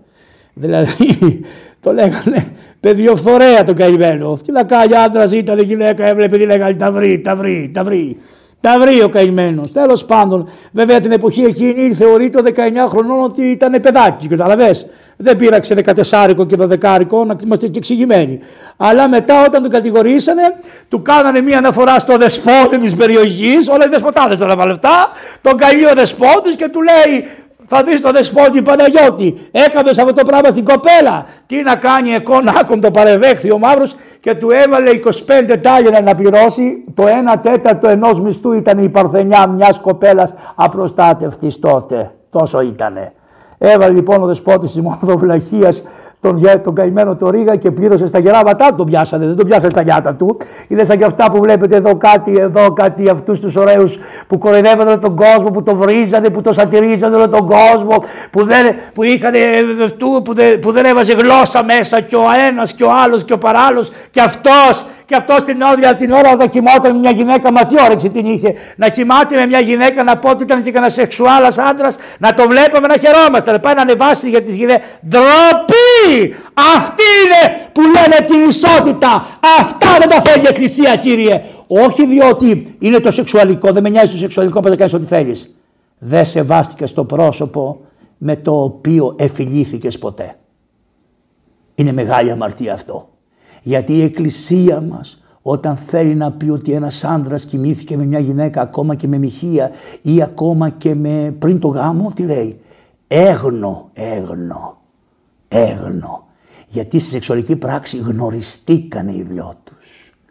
Και εσύ αυτό το έγνο το έκανες. Πανέγνο, πανέγνο.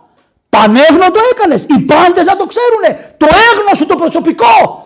Το έγνο σου και βγαίνεις και μας λες και εσύ και ο ένας και ο άλλος και το φοβερότερο ότι δεν ξέρανε. Δεν πειράζει, ξέρανε, δεν ξέρανε, δρόμο όλοι σας. Τον νόμο όλοι σας. Όπω η Καθολική Εκκλησία, είτε ξέρει ο Πάπας για τις παιδεραστίες, είτε δεν ξέρει, αμαρτία είναι. Τέρμα. Τι πάει να πει δεν ξέρω. Δεν ξέρεις. Ξέρεις πολύ καλά και έχεις τις μουστικές πληροφορίες και σου έρχονται από παντού. Ποιος πιστεύει ότι δεν ξέρουν οι καθολικοί άρχοντες τι γίνεται και το, αυτό το πρόβλημα που έχουν. Ποιος το πιστεύει το; Το πιστεύει, το ξέρουν όλοι. Α, εκεί, εκεί πρέπει να το δεχτούμε. Εδώ είμαστε αθώοι.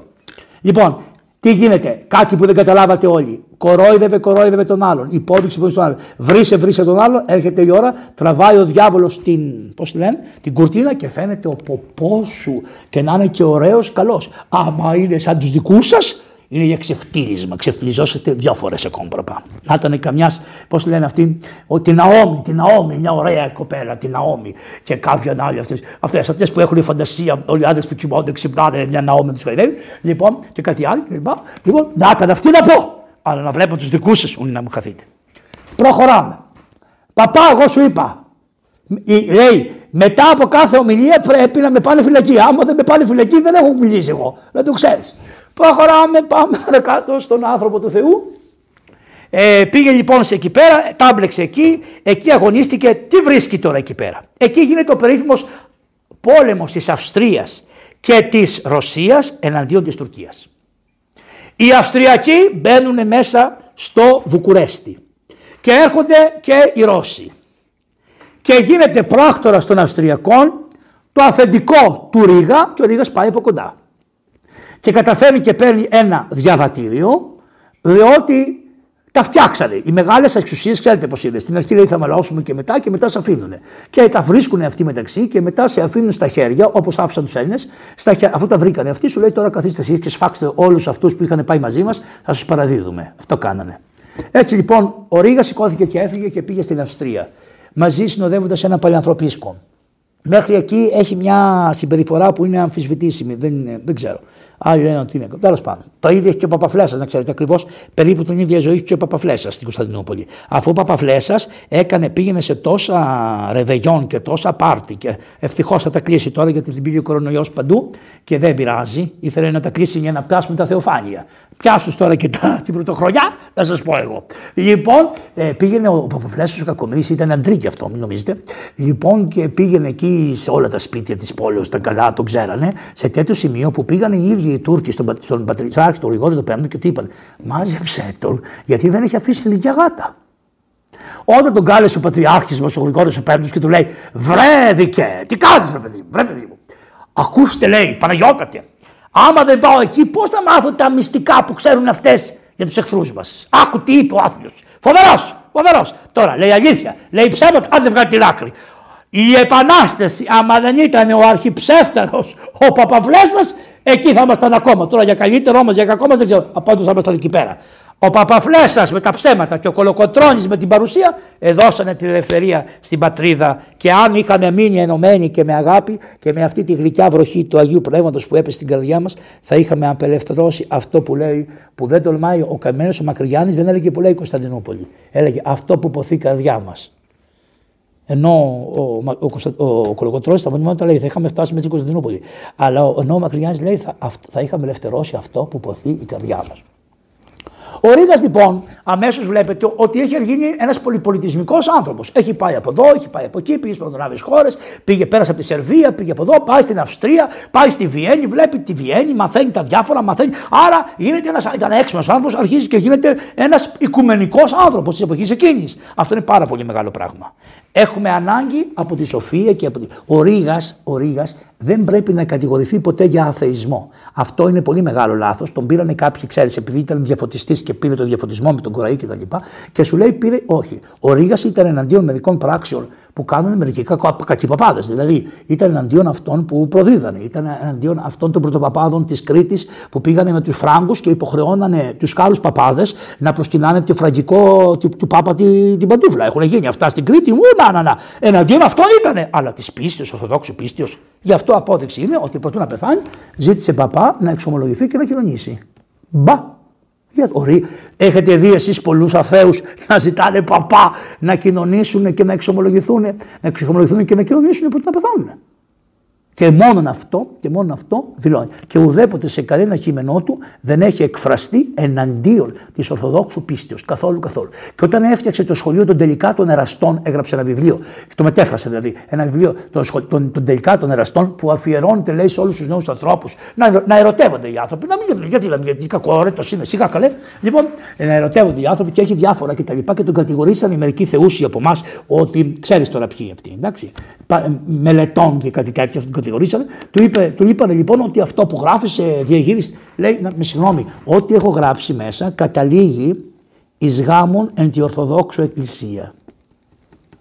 Ό,τι έγραψα για το σχολείο των τελικά των εραστών, δηλαδή ιστοριούλες, νουβελίτσες που λέει μέσα για έρωτες κτλ. Όλοι αυτοί καταλήγουν σε γάμο εν τη Ορθοδόξο Εκκλησία. Άρα τι κάνω; Δεν λέω στους ανθρώπους να ακολασταίνονται. Λέω να γνωριστούν να αγαπηθούν, να πιάσουν ένα στο χέρι του άλλου, να φιληθούν και μετά να πάνε στην εκκλησία. Εγώ δεν λέω να έχει προγραμμία εσύ. Πρόσεξε. Το απήντησε ο ίδιος ο Ρήγας αυτό. Άρα καταλαβαίνετε με τι σοφία και μέσα στην Ορθόδοξη παράδοση δεν κουνήθηκε φίλο. Γιατί ο σκοπός του; Δεν ήταν να πάρει τη Γαλλική Επανάσταση και να τη φέρει με τις αρχές και τις αθείες και τα λοιπά και όλα αυτά και όλα αυτά. Δεν τον ενδιαφέρει αυτό. Τι ήθελε να πάρει; Τον τρόπο του διοικήστε. Και ήξερε πάρα πολύ καλά ότι εδώ είναι Βαλκάνια και κατάλαβε ότι τα Βαλκάνια είναι ένα πράγμα και τα Βαλκάνια είναι κάτω από τη Ρωμαϊκή Αυτοκρατορία την Ανατολική και τα, τα Βαλκάνια είναι ορθόδοξα. Και ο σκοπός είναι να φτιάξει μια νέα πολιτική διοίκηση να, ε, να κρατάει ο καθένας την πίστη του, την παράδοσή του ακόμα και οι μουσουλμάνοι αλλά να έχουν μια νέα πολιτική διοίκηση δηλαδή να ελευθερωθούν οι άνθρωποι αλλά να υπάρχει μια νέα πολιτική διοίκηση η οποία ας μην έχει βασιλέα να έχει κάποιον που θα ψηφίζουν όλοι αυτοί οι άνθρωποι. Και θα σας εξηγήσω μετά πώς έγινε. Είναι πολύ σημαντική η σκέψη του Ρίγα. Δεν έχει γίνει ποτέ. Αν γινόταν αυτό, θα είχαμε τις Ηνωμένες Πολιτείες των Βαλκανίων. Ξέρετε τι πρόοδο θα είχαμε αν ήμασταν πραγματικά πάνω στο σχέδιο του Ρίγα. Αλλά ποιος ήθελε από τους Ευρωπαίους να έχει μπροστά του πυγμή τα Βαλκάνια και από πάνω τη Ρωσία. Ποιος το ήθελε, κανένας δεν θέλει αυτό. Μήπως το ήθελε ο Βοναπάρτης που λένε ότι ο Βοναπάρτης ήθελε να ελευθερωθούν οι Έλληνες; Σιγά! Ο Βοναπάρτη, όπως λέει ο πατρίδιο Άλλη Σολυμανίδη, μισούσε αυτή τη σκέψη του να ελευθερωθούμε όλοι και να ενωθούμε μαζί και να κάνουμε μια μεγάλη χώρα, μια μεγάλη χάρτα, όπως την έλεγε ο Ρήγας. Δεν το ήθελε καθόλου αυτό το πράγμα. Ο Ρήγας λοιπόν Πάει στη Βιέννη, στη Βιέννη γνωρίζεται εκεί με τους ανθρώπους, παίρνει και μία άδεια από τον ίδιο τον αυτοκράτορα, αρχίζει και συζητάει με διαφόρους ανθρώπους και καταλαβαίνει ότι πρώτα τώρα έχει έρθει η ώρα να ξεσηκωθεί το γένος. Γιατί, διότι όταν είδε 400.000 Έλληνες και ανακατάνε το εμπόριο ή στην Αυστρία, όταν είδε την Τεργέστη που δεν ήταν τίποτα και έγινε ένα μεγάλο μεταπρωτικό κέντρο και έγινε ένα μεγάλο λιμάνι από τους Έλληνες, γι' αυτό η, η Τεργεστιανή λέει, Ό,τι έχουμε το οφείλουμε στους Έλληνες. Ακόμα μέχρι σήμερα το γράφουν στην Τεργέστη αυτό. Η Τεργέστη, ό,τι έγινε, έγινε από τους Έλληνες. Λοιπόν, και όλα αυτά τα πράγματα είπε ότι δεν μπορεί το γένος να είναι τόσο δεσκορπημένο. Έχουμε δυνάμεις, έχουμε δυνατότητες. Έχουμε 20 με 40 χιλιάδες στρατό, ο οποίος είναι διασπασμένος και το, τον οποίο τον έχουν πάρει και φυλάνε τους Ιταλούς, φυλάνε τους Αυστριακούς, φυλα... συμμετέχουν στον πόλεμο με τους Γάλλους κτλ. Αν αυτοί οι στρατοί, όπως έλεγε ο Κολοκοτρόνη, ενωθούν και έχουμε και 20.000 στρατό, ο οποίος είναι είναι σουλιώτες, είναι οι κλέφτες και είναι και οι μανιάτες. Για όνομα του Θεού δεν μπορούμε να τους οργανώσουμε. Οργάνωση θέλει, να τους οργανώσουμε όλους αυτούς. Και λένε ότι έκανε μια εταιρεία. Δεν ξέρω αν είναι αλήθεια ότι έκανε μια εταιρεία. Αλλά ο Ρήγας θέλησε πρώτα να ετοιμάσει το λαό για αυτό το πράγμα. Και έτσι εξέδωσε μερικά πράγματα που είναι πάρα πολύ σημαντικά. Το πρώτο πράγμα που εξέδωσε και σε όλα χρησιμοποίησε το περίφημο ρόπαλο του Ηρακλή. Λοιπόν, αυτό το ρόπαλο του Ηρακλή χρειάζεται στα κεφάλια όλων όλων. Γιατί έβαλε το ρόπαλο του Ηρακλή, γιατί; Διότι οι κακόμεροι οι Έλληνες δεν είχαν όπλα, δεν είχαν κοντάρια, δεν είχαν αξίνες, δεν είχαν τίποτα. Μόνο τα χεράκια τους είχαν. Και γι' αυτό σου λέει με ένα ρόπαλο, σαν το ρόπαλο του Ηρακλή, θα χρησιμοποιήσουμε για να επαναστατήσουμε. Δηλαδή, τι θα χρησιμοποιήσουμε, τα χεράκια μας τον εαυτό μας, μόνοι μας ό,τι καταφέρουμε. Γι' αυτό εισέρχεται το ρόπαλο του Ηρακλέους.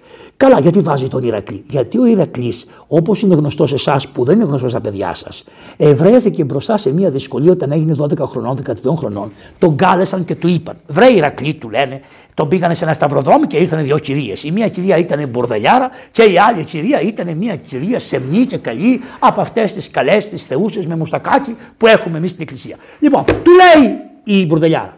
Του λέει αυτή που φόραγε τα ωραία ρούχα, τα Πραγματικά έτσι το γράφει. Με συγχωρείτε. Δεν γράφει τη λέξη μπουρδελιάρα και, και συγγνώμη και αυτό, θίγω τις γυναίκες. Κάτι εξωτικό τέλος πάντων. Λοιπόν, συγγνώμη γι' αυτό, δεν κάνει να θίγω κανένα. Συγχωρέστε, μην είναι από το στόμα μου. Αυτό το βρωμερό στόμα που λέει και ο Άγιος Μεσογέ έχουν ένα βρωμερό στόμα. Λοιπόν, θα το πλύνω μετά. Ε, λοιπόν, και ναι, τώρα δεν θα καθίσει ο φρόνιμος. Τώρα τέλειωσε. Τέλειωσε. Ο Τσιόδρα, αν έχει αυτό που πρέπει, πρέπει να πάει στον Πρωθυπουργό και να πει για αυτό που είπα για την Παναγία παρετιέμαι. Ή αυτός ή εγώ. Ήρθε η ώρα σου. Και τουλάχιστον να σε πιέσει η γυναίκα σου που, είναι, που την ήξερα όταν ήμουν κατηχητής στον Άγιο Σταυρωμένο του Εγάλεο με τον μπαμπά της εκεί πέρα. Το ήξερα το κοριτσάκι. Να σε πιέσει αυτή και να σου πει θα πας να του πεις αυτό που κάνανε για την Παναγία δεν μπορεί να συνεχίσει να είσαι με αυτούς μαζί. Ή την Παναγία ή το Μόσιαλο. Διάλεξε τον. Δεν θα ξανακαθίσει στο τραπέζι με αυτόν. Εμένα αυτή είναι η άποψή μου. Και σε παρακαλώ παπά μου, μ' αρέσει αυτό που το λέω. Και ας έρθει ο ίδιος να με βρει και να μου πει ότι, ό,τι να κάνουμε, ξέρεις αυτά τα πράγματα. Δεν χρειάζεται. Δεν έκανες και τίποτα. Από ό,τι βλέπω, 22, πόσα είναι σήμερα, 25.000 θύματα. Δεν κάνατε και τίποτα, δεν πέτυχε σε τίποτα η προσπάθειά σου. Τίποτα δεν έχεις κάνει. Λοιπόν, και μόνο γι' αυτό κλάψει αμαρτία σου και σήκω φύγει και παρετήσει από αυτή τη δουλειά και άστους του ανθρώπους θα βρουν κάτω. Έχουν βρει τώρα καλύτερους από σένα μια χαρά να σε βάλουν στη θέση. Εντάξει. Πάμε παρακάτω. Και μ' άρεσε και αυτό που ενδιαφέρθηκε για τον πατέρα μας, τον Οικουμενικό Πατριάρχη, ότι αρρώστησε και τον πήρες. Ενώ εγώ ξέρω ότι σε έψαχνα όταν πρωτοφανώ και η αρρώστια, σε πήρα, σου άφησα μήνυμα στο τηλέφωνο και σου είπα: Θέλει το Πατριαρχείο λοιπά Ούτε καταδέχθηκες να μου απαντήσεις. Αλλά και ό,τι ώρα θέλεις, έλα να με βρεις να τα πούμε με το στόμα ο ένας με τον άλλον. Εντάξει. Παρετήσω από αυτή τη δουλειά. Να φύγεις, ανθρωπέ μου. Να φύγεις, ανθρωπέ μου, να έχεις καλά στερνά να έχει καλά στερνά. Και συγχώρανε από Παπαγγέλη που τα λέει έτσι, αλλά μανάρι μου δεν βγαίνει αυτό το πράγμα. Εγώ στα λέω καντιωτικά έτσι, ντάγκα ντούγκα όπως σας τα λέει ο καντιώτη. Δεν βγαίνει. Ευλαστήμησαν την Παναγία, τα τέλη τους θα είναι κοντά. Τέρμα. Λοιπόν, και να μην σε πάρει και σένα η φωτιά. Ε, αλλά τι να πω, μου φαίνεται είχε δίκιο αυτός, πώ το λένε τον καημένο εκεί πέρα, το δεσπότη που έχει παραιτηθεί από την, ε, τον Αμβρόσιο. Μου φαίνεται τον Αμβρόσιος είχε δίκιο, παιδιά. Εγώ δεν συμφωνούσα με αυτό που έκανε, αλλά τώρα όσο περνάνε τα χρόνια βλέπω μ, ο γέρος. Πάει ο Ρίγας και είπαμε τι σας είπα, ότι χρησιμοποιεί το ρόπαλο του Ηρακλέους. Πάνε αυτές οι δύο κυρίες, λέει μία κυρία, η, η, αυτή η τέτοια. Λέει, ε, λέει παιδιά, λέει, ε, άκουσε να δεις. Εγώ είμαι εγώ είμαι, με βλέπεις, είμαι ωραία, είμαι πλούσια, να με ακολουθήσεις, η ζωή σου θα είναι ευρύχωρη, ο κόσμος θα σε θέλει και τα λοιπά και τα λοιπά. Ο κόσμος βέβαια θα, από πίσω σου θα σε λένε και κάποια πράγματα, αλλά γενικώς θα περάσει καλά στην ευρύ οδό τη δικιά μου. Λέει πώς σας λένε μαντάμ, της λέει ο Ηρακλής. Λέει εμένα λέει, οι εχθροί μου με λένε κακία, οι φίλοι μου με λένε ευδαιμονία. Προσέξτε το μύθο τι λέει. Δεν μαθαίνετε καλά στα σχολεία, ούτε αυτό δεν σας λένε. Μετά παρουσιάζεται η άλλη μαυροαρετή και λέει «Εμένα η ζωή σου θα είναι μαύρη. Θα σε κυνηγάνε γιατί θα λες την αλήθεια. Θα σε κυνηγάνε γιατί θα είσαι τίμιος άνθρωπος. Θα, δεν, θα, δεν θα ησυχάσεις μέρα με τη νύχτα. Θα σε βάζουν να κάνεις συνέχεια άθλους. Θα σε μπουρδουκλώνουν σαν αγαθοπουλάδα. Η ζωή, μου με, με εμένα, η ζωή σου με μένα θα είναι πολύ δύσκολη. Ο δρόμος μου είναι πολύ στενός. Στενή και τεθλιμμένη η οδός μου θα είναι. Όπως το λέω τα γράφει. Έτσι τα λέει. Τελή και τεθλιμμένη οδός. Αλλά στο τέλος θα σε θυμούνται όλοι για τις αρετές σου. Λέει πώς λένε εσένα; Εμένα λέει με λένε αρετή. Και διάλεξε την αρετή.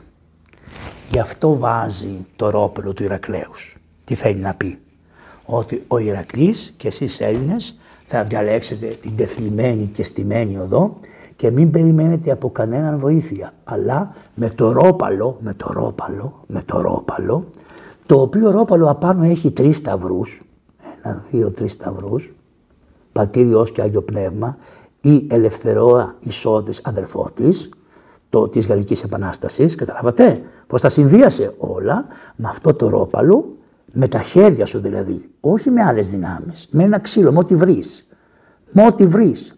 Με αυτό θα νικήσεις ποιον; Την Αμαζόνα που έρχεται από την Περσία.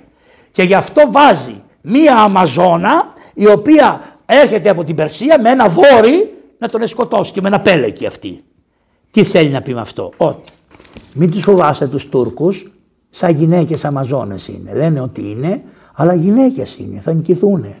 Με το ρόπαλό σου θα νικηθεί γιατί την υπόλοιτη την νίκησε και τη πήρε τη ζώνη ο Ηρακλής. Τι χρησιμοποιεί λοιπόν; Χρησιμοποιεί τους αρχαίους μύθους, τους αναμοχλεύει, καταλαβαίνει ο καθένας τι λέει και αναμοχλεύει και ενώνει τον ελληνισμό του, 1800, του 1750, του 1778, του 1777, του, 1700, ε, του 1679. Του, καταλάβες, τους ενώνει όλους αυτούς, τον ελληνισμό αυτής της εποχής, του 1789 που έγινε η Γαλλική Επανάσταση. Τους ενώνει όλους με τους αρχαίους Έλληνες. Και βλέπει στη συνέχεια. Αυτό. Μετά τι λέει. Θα τους φτιάξω και ένα άλλο. Να δούνε πώς πρέπει να είναι ο άρχοντας. Στην Ευρώπη τότε είχε ανεβεί ο Βοναπάρτης και όλοι θαυμάζαν τον Βοναπάρτη. Και είχαν φτιάξει για τον Βοναπάρτη μία προσωπογραφία του Βοναπάρτη από πλάγια και την είχαν μοιράσει σε όλο τον κόσμο και όλοι λέγανε Liberté, Liberté, Βοναπάρτης, Liberté. Το πήρανε και αυτοί να μην πω τι. Τι έφτιαξε λοιπόν αυτός, έφτιαξε το, κεφα... το μονόφυλλο του Ρίγα όπως λέγεται και έφτιαξε την κεφαλή του Αλεξάνδρου.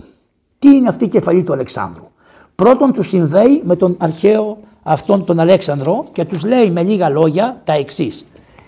Πρώτον λέει, προσέξτε, όταν μάθανε οι Αθηναίοι ότι πέθανε ο Φίλιππος, εχάρισαν αμέτρος. Τι λέει με αυτό; Προσέξτε Έλληνες, μη χωρίζεστε σε Μακεδόνες, σε, σε κριτικούς κτλ.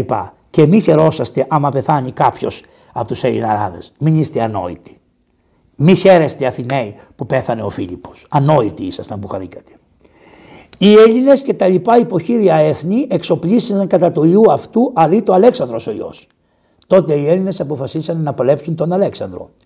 Και αυτός τους οποίους η ιστορία του κόσμου δεικνύει ένα-δύο ή μόνο. Σαν τον Αλέξανδρο λέει η ιστορία δεικνύει ένα και επειδή θυμάται τον Βοναπάρτη σου λέει μην πούνε ότι ξέχασε τον Βοναπάρτη λέει δύο έναν ή δύο μόνον. Όλη η ιστορία του κόσμου έχει έναν ή δύο και εννοεί έναν, τον Αλέξανδρο.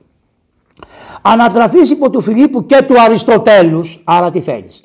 Θέλεις παιδεία, παιδεία στη μάχη και παιδεία στην επιστήμη και στη γνώση. Τους λέει αμέσως αμέσως. Έχουμε ανάγκη να μας δασκαλέψει ο, παππούς, ο πατέρας μας ο Φίλιππος και ο πατέρας μας ο Αριστοτέλης. Ο Αλέξανδρος λοιπόν διδάχθηκε τους λέει από τον Φίλιππο και τον Αριστοτέλη και τον διαδέθηκε στο 20 χρόνο της ηλικία. Άρα μη λέτε ότι είμαστε μικροί. Ας είστε 20, 20 ας είστε 18, 12 χρονών ο Άγιος Νεκτάριος πήγε να γίνει Άγιος Νεκτάριος. 15 χρονών ο Κολοκοτρώνης διέταζε το φουσάτο του. Δεν έχει σημασία η ηλικία. 20 χρονών ο Αλέξανδρος ξεκίνησε για να πάρει τον κόσμο όλον. Και αφού εξεδικήθη τον πατέρα του το φωνιά, εξέπληξε τον κόσμο. Κατά πρώτον μεν διέλυσε την συνωμοσία και εις μίαν μόνον εκστρατείαν ανέλαβε όλη την πατρική δύναμη και εξεπλήστη κατά των Περσών. Οι Έλληνες δεν λέγανε τη λέξη Τούρκοι ούτε Μουσουλμάνοι τίποτα. Τους λέγανε Περσιάνους, τους Τούρκους. Εμείς τα αλλάξαμε. Δεν δεχόντους λένε Τούρκους, λέγανε Περσιάνους. Γιατί, για να θυμούνται ότι νικήσαν τους Περσιάνους κάποτε. Και αυτοί από την Περσία ήρθαν, από την Ανατολή ήρθαν. Ό,τι ερχόταν από την Ανατολή το λέγανε Περσιάνοι. Γι' αυτό λέει εδώ ότι ενίκησε τους Περσιάνους. Και ενίκησε των Βαρίων. Πρώτον εις των Γρανικών, δεύτερον εις των Ισών, τρίτον στην Αρβίλων και τέταρτον εκρήμησε την Περσία. Επολέμησε τον Πόρο, βασιλέα της Ινδίας. Και μετά, τι λέει εδώ, προσέξτε, είναι σοφός, είναι Έλληνας, είναι τίμιος, είναι γνήσιος, έχει ακολουθήσει αυτό της αρετής και τι λέει. Στα 33 του χρόνια πέθανε, αμαυρώσα στα ηρωικά του προτερήματα δια της υπερβολής των παθών του. Είναι τίμιος γεροντά μου. Τι λέει. Ενώ ήταν μεγάλος στρατηγός, ενώ ήταν τα πάντα, πέθανε 32 χρονών αλλά κατάφερε με τα πάθη του και την υπερβολή των παθών του να αμαυρώσει τα ηρωικά του προτερήματα. Ρίγας ο Βελεστηλής. Τι σημαίνει; Προσέξτε Έλληνες. Μπορεί να κάνετε μεγάλα ανδραγαθήματα. Εάν εμφανίσετε τα γνωστά πάθη της φυλής, δηλαδή το, το φθόνο, την αιματοχυσία μεταξύ σας, τον εμφύλιο πόλεμο και την πλαδαρότητα που σας δένει στον καιρό της ειρήνης και μασάτε τον παππούδο σας στα κόκαλα, θα πάτε κατά διαβόλου. Έφτιαξε λοιπόν την, έγραψε αυτό το κείμενο και στα ελληνικά και στα γαλλικά για να, είναι, να ξέρουν και οι Γάλλοι τι πρεσβεύει και κάνει και κάτι άλλο. Φτιάχνει τέσσερις ωραίες φωτογραφίες γύρω-γύρω, εκ των οποίων, ζωγραφιά δηλαδή, η μία είναι η, η, η, στην Βαβυλώνα είσοδος. Πώς μπήκε στη Βαβυλώνα. Δεν μας ενδιαφέρει. Είναι πολύ ωραίο ζωγραφισμένο. Το άλλο είναι η φυγή των Περσών στο Χρονικό ποταμό, η ήττα του Δαρίου και η τετάρτη είναι η οικογένεια του ιτηθέντος βασιλέως παρά τους πόδας του Αλεξάνδρου. Έχει μεγάλη σημασία αυτό. Και μετά είναι οι τέσσερις επίγονοι. Ποιοι είναι οι τέσσερις επίγονοι, Τα τέσσερα μεγάλα βασίλεια, το ένα είναι των Πτολεμαίων, τον άλλο του Αντιγόνου κτλ. κτλ και Ελλάδο. Τι θέλει να πει, ότι μετά τον Αλέξανδρο γεννήθηκαν τέσσερα βασίλεια. Γιατί το πήρε αυτό, Γιατί όπως ξέρετε, στην προφητεία που διαβάσαμε, προχθές της προφητείας που διαβάσαμε της γεννήσεως, λέει ότι ο τράγος που θα έρθει από την Ελλάδα και θα είναι μονοκέρατος, από αυτό τον τράγο θα γεννηθούν τέσσερα άλλα κέρατα. Και είναι οι τέσσερις επίγονοι ήξερε την, παρα, την παλαιά διαθήκη, ήξερε την πίστη, ήξερε τι πίστευε αυτός. Αυτά τα βιβλία της Εκκλησίας τα ήξερε και τα γράφει, γι' αυτό τα γράφει. Και λέει θα ανεβούν τέσσερις αυτοκάτορες. Και μετά, τι πραγματικά, γι' αυτό έχει φτιάξει τις φωτογραφίες τους γύρω-γύρω. Και έχει και από κάτω, όταν ο Αλέξανδρος πήγε στο Δαρίο, πήγε στο Δαρίο, ε, πήγε, ε, έπιασε το χαρέμι του Δαρίου, δηλαδή τη μαμά του και τις γυναίκες του κτλ. Όταν ο, ο, ο Αλέξανδρος μαζί με τον Ιφαιστίωνα ε, μπήκανε μέσα στο χαρέμι, ο Αλέξανδρος σήκωσε τη χλαμίδα και σκέπασε το πρόσωπό του για να μην βλέπει. Προτού να μπει μέσα όμως, έτρεξε η μάνα του Δαρίου και έπεσε στα πόδια του. Αλλά επειδή ήταν πιο κοντός από τον Ιφαιστίον, έκανε λάθος και έπαιξε τον Ιφαιστίον. Πήγε και έπαιξε τον Ιφαιστίον. Και της λέει ο Ιφαιστίον, αυτός είναι ο Αλέξανδρος, αυτός είναι ο Αλέξανδρος. Και αυτή η κακομοίρα ταράχτηκε που είχε κάνει λάθος και αναγνώρισε για βασιλέα κάποιον άλλον από τον Αλέξανδρο. Και ο Αλέξανδρος της είπε: Δεν πειράζει μητέρα, και αυτός Αλέξανδρος είναι. Τι σημαίνει αυτό; Πρέπει ο κάθε ένας που αγωνίζεται σε ένα πόλεμο να βλέπει τον άδελφό του που είναι δίπλα του σαν τον ίδιο τον εαυτό. Είτε Αλέξανδρος ο Αλέξανδρος, είτε Αλέξανδρος ο Ιφαιστίανος, είτε Αλέξανδρος ο Άλλη, αν δεν θεωρείτε όλοι το μεταξύ σας τον αδελφό σας ως Αλέξανδροι, ότι είσαστε όλοι Αλέξανδροι, δεν πρόκειται να ελευθερωθείτε. Προσέξτε το. Πρέπει να θεωρείτε τον εαυτό σας Αλέξανδρο. Με αυτή τη μικρή ζωγραφιά τους λέει όλα αυτά. Και τι άλλο λέει. Λέει στη γυναίκα, σήκω λέει. Και μετά αμέσως μόλις της είπε σήκω, έβαλε το ρούχο του μπροστά και κάλυψε το πρόσωπό του. Και, και του λένε οι άλλοι, καλέ λέει το χαρέμι, ορίστε εδώ όλο το χαρέμι, οι γυναίκες του Δαρίου κτλ. Και, και, και, και εσύ βάζεις και εσύ βάζεις, λέει το, το ρούχο σου μπροστά. Το βάζω λέει το ρούχο μου γιατί μπορεί και το μυαλό μου να απατηθεί από την ομορφιά των γυναικών αυτών που εγώ θέλω να τις τιμήσω γιατί ήταν οι γυναίκες του Δαρίου και δεν θέλω να τις πειράξω. Τι σημαίνει αυτό; Ότι δεν θα φερθείτε στον πληθυσμό που θα εχμαλωτεύσετε κατά την επανάστασή σας, θα προσπαθήσετε να μην φερθείτε άσχημα και προπαντός μην δείτε το κάλος των γυναικών και ορμήσετε σε αυτές με τον άσχημο τρόπο που είναι οι σύγχρονοι τρόποι που αντιμετωπίζονται τα πράγματα, αλλά να σεβαστείτε όταν υποτάξετε τους Τούρκους, τους Περσιάνους, να σεβαστείτε τις οικογένειές τους, τα αντικείμενά τους κτλ. Και, και να τους αφήσετε υπάγειν, υπάγειν, υπάγειν. Γι' αυτό και ο γέρος όταν μπήκε στην Τρίπολη προσπάθησε να γλιτώσει το χαρέμια και τα λοιπά, τις γυναίκες όλες, τους αρχόντους όλους και όσο μπορούσε από το λαό, ό,τι προλάβαινε από το λαό γλίτωνε ο Κακομίδης. Λοιπόν, εφάρμοσε του Ρίγα την εντολή. Αυτό λέγεται το μονόφιλο του Ρίγα. Να πάτε να το βρείτε. Αφού έφτιαξε λοιπόν το μονόφιλο ο Ρήγας, μετά από το μονόφιλο, λοιπόν, τι λέει εδώ πέρα, χρόνου γνωριστής αρχηγός 33 ετών και τα λοιπά, εξεδόθη παρά του Ρήγα. Λέει αυτό εξεδόθη παρά του Ρήγα του Βελεστινλή χάρη των Ελλήνων και των Φιλελλήνων. Γι' αυτό σας είπα ότι ήταν με δύο γλώσσες. Και ημερομηνία 1797. Το 98 το σκοτώσανε. Άρα τι σημαίνει; Ε, αρχίζει και κορυφώνεται η προσπάθειά του και μετά τον πιάσανε. Το 1798 σκοτώθηκε. Έτσι. Προχωρούμε πάνω κάτω, σας τα λέω και γρήγορα. Μετά από αυτό έφτιαξε την περίφημη χάρτα του Ρίγα. Ξέρετε, η χάρτα του Ρίγα, η του Ρίγα είναι ένα πολύ αξιόλογο πράγμα. Και νομίζω ότι θα έπρεπε η Ελληνική Βουλή κάτω από το Χριστό, αν έχει Χριστό δεν ξέρω, κάτω από το Χριστό να βάλει τη χάρτα του Ρίγα. Γιατί, γιατί η χάρτα του Ρίγα είναι ένα, κοιτάξτε, ένα μάθημα το οποίο έχει υποβαθμιστεί τελείως είναι η λεγόμενη πατριδογνωσία. Γιατί το βγάλανε, για να μην λέει τη λέξη πατρίδο και γνώση. Δεν, θέλεις, δεν θέλουν να έχεις γνώση για την πατρίδα σου. Πατριδογνωσία. Γιατί η πατριδογνωσία δεν είναι μόνο που είναι η Αττική και που είναι η Αθήνα και που είναι οι πόλεις. Όχι. Οι παλιοί παλιοί χάρτες που πρόλαβα εγώ όταν ήμουν στη Δευτέρα Δημοτικού είχε τι παρήγα για το κάθε μέρος και τι αρχαία είχε. Και έβλεπες στη Επιδαύρου το θέατρο κτλ. Αυτό το πήραν από το Ρίγα. Ο Ρίγα κάθισε και έφτιαξε μια δωδεκάφυλλη, δωδεκάφυλλη ήταν αυτή, μια δωδεκάφυλλη χάρτα που είναι σε μεγάλη χάρτα και στην οποία αυτό για να το φτιάξει έπαιρνε άδεια από τις Αυστριακές Αρχές. Δεν ήταν ο κ. Μέγα Αλέξανδρο, δεν καταλαβαίναν κάτω από τη μύτη τους. Αφού όταν τον πιάσαν το Ρίγα και βρήκαν ότι πραγματικά έχει κάνει συνωμοτικό υλικό, τρελαθήκανε. Και είπαν καλά, τόσα χρόνια δούλευε κάτω από τη μύτη μας, τόσο ωραία τα είχε στήσει ο Κακομήρη. Τόσο ωραία.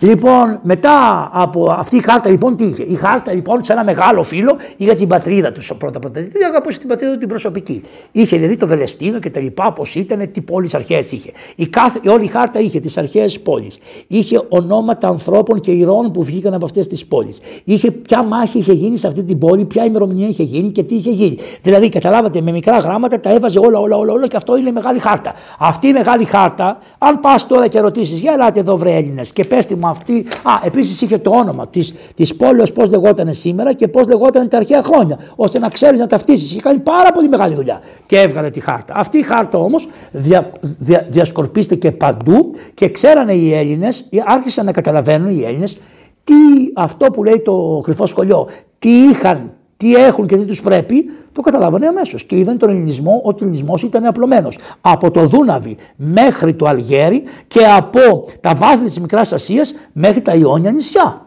Αυτή ήταν η Ελλάδα επί Ρίγα Φεραίου. Τώρα, ας αναλογιστούν αυτοί που γιορτάζουν τα 200 χρόνια, τι είναι η Ελλάδα. Η Ελλάδα σήμερα είναι από την Αλεξανδρούπολη μέχρι εδώ. Τι έγινε.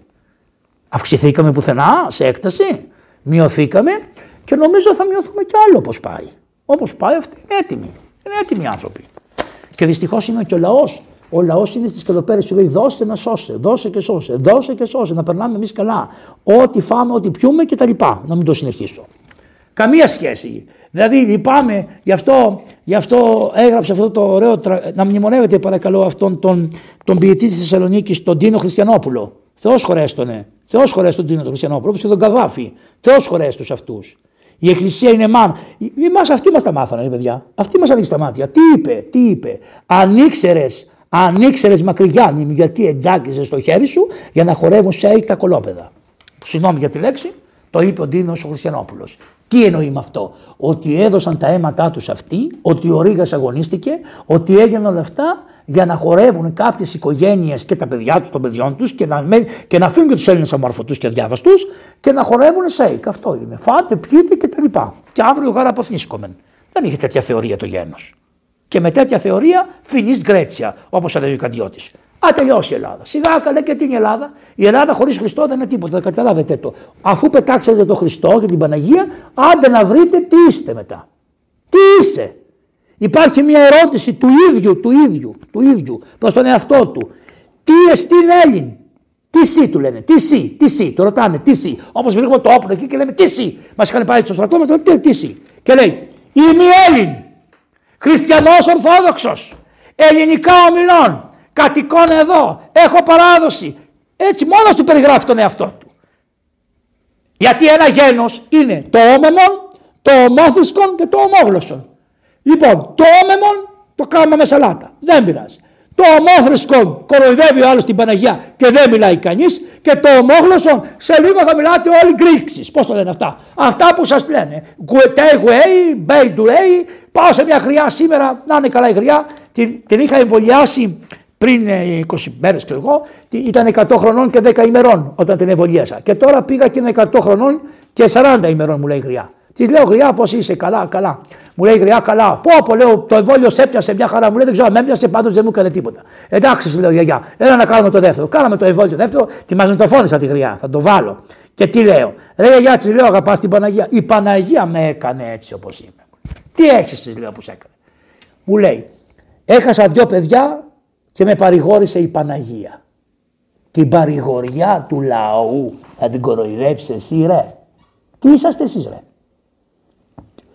Πήγες εσύ να την, πήγες να την παρηγορήσεις όταν έφαμε τα παιδιά της. Έχεις να της δώσεις κάτι καλύτερο. Άφησέ της το. Άφησέ, μην της το πειράζεις. Αφού δεν μπορείς να δώσεις κάτι καλύτερο. Δεν έχεις να δώσεις κάτι καλύτερο, ανόητε. Εκατό χρονών και 10, 40 ημερών. Πώς φτάσεις εσύ; Και σου λέει η Παναγία μου. Και μόλις είπε Παναγία μου, η γριά που ήταν ανάπηρη προσπάθησε να σηκωθεί από το κρεβάτι να κάνει το σταυρό της. Τη μαγνητοσκόπησα σήμερα. Και της λέω θα σε μαγνητοσκοπήσω και θα σε ανεβάσω. Έχω, έχω μαγνητοσκοπήσει πολλούς Έλληνες έτσι και παλιούς που πάω τώρα στα σπίτια και κάνω εμβόλια και μπαίνω μέσα στις γριές και βλέπω 99 χρονών, 100, 100 103, 106, 105. Αυτό, και τους έκοβε τη σύνταξη. Πάρει το κατοστάρικο της γριάς. Τη γριά που τη σεβάστηκε ο αιώνας. Τη γριά που τη σεβάστηκε ο πρώτος πόλεμος. Τη γριά που τη σεβάστηκε ο δεύτερος πόλεμος. Τη γριά που τη σεβάστηκε το Αντάρτικο. Τη γριά που τη σεβάστηκε η Χούντα γιατί ο άντρας της είχε πάει εξορίας στα μουρά της γριάς.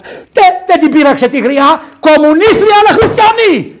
Λοιπόν, τι είστε ρε διαβόλοι, διαβόλης, διαβολής, ως διαβόλη, διαβολής, διαβολής. Τι είστε εσείς ρε, τι είστε εσείς. Αλλά θέλω να πάρω και μερικούς δεσποτάδες να έρθουν να με βρούνε με το αυτοκίνητό τους και να τους πάω στα σπίτια αυτά που ζουν αυτοί οι άνθρωποι, να τους πάρω από το χέρι και να τους πάω να τους δούνε. Γιατί σαν πολύ καλά περάσαμε.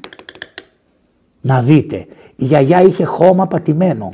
Δηλαδή κάτω-κάτω η γιαγιά είχε χώμα πατημένο. Καταλαβαίνετε τι λέω, σου λέω. Δεν ενδιαφέρθηκε το κράτος αν έχει να φάει. Δεν ενδιαφέρθηκε το κράτος αν έχει ζεστασιά. Δεν ενδιαφέρθηκε το κράτος για την υγεία της την προσωπική. Δεν της έχει, άμα πάει η γιαγιά θα είναι στο ράντσο, άμα πάει στα νοσοκομεία. Και τα λοιπά. Και τώρα της λέει τη γιαγιά σε πήρε ο πόνος, με πήρε ο πόνος για την υγεία. Εσένα που ο Θεός έφτασε 100 χρονών και 10 ημερών και θέλω να σε πάω 100 χρονών και 10 χρονών ακόμα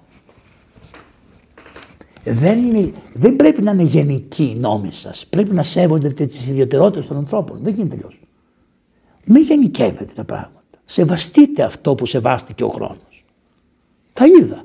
Και, σας, και ευχαριστώ πάρα πολύ. Και δεν πάει για κανείς συναδελφός μου, γιατί φοβούνται να μπουν μέσα στα ξένα σπίτια, γιατί σου λέει, άμα είναι εκεί πέρα, μπορεί να είναι 10 κορονιασμένοι. Και ο μαυροπαπά πάει.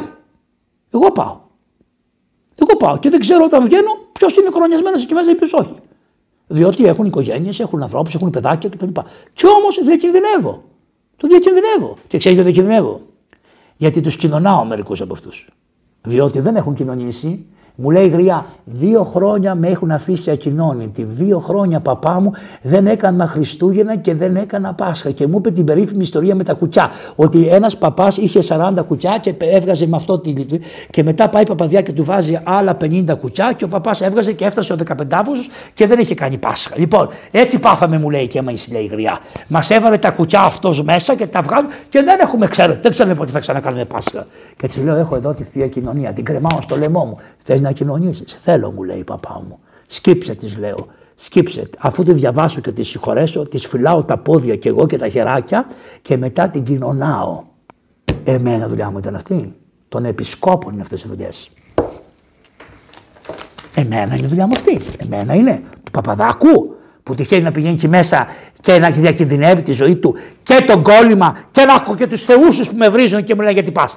Γιατί να μην πάω, Α, αφού δεν πας κοινωνήσει εσύ ο Θεός σου σε κάποιο σπίτι σου, εμένα αυτός είναι ένας τρόπος να μπορώ να την κοινωνήσω. Και μπορώ να την ξομολογήσω που δεν έχει, λέει, έχω δύο χρόνια εδώ παπά να μου λέει. Για σκεφτείτε τα.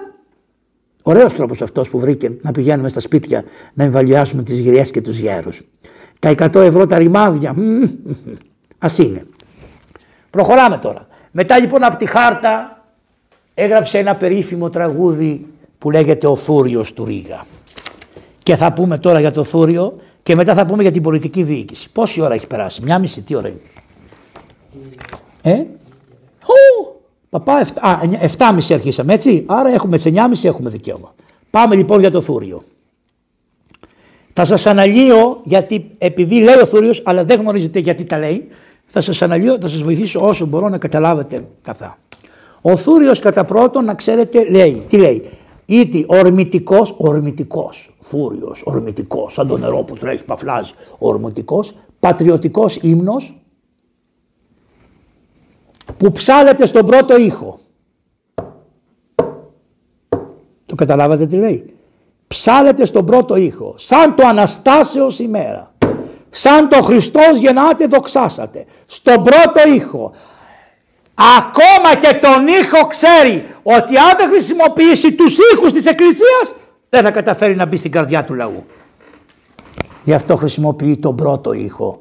δεν βάζει τους άλλους ήχους που είναι ε, βαρύς, ούτε βάζει τον ε, τέταρτο, ούτε βάζει τον πλάγιο του δευτέρου που είναι αυτό που λέει ο καημένος ο, ο Νταλαράκης μας που λέει νύχτωσε χωρίς φεγγάρι, αυτό είναι στο πλάγιο του δευτέρου. Αυτό είναι κατανυχτικό, ανακλαίει η ψυχούλα του ανθρώπου, όχι.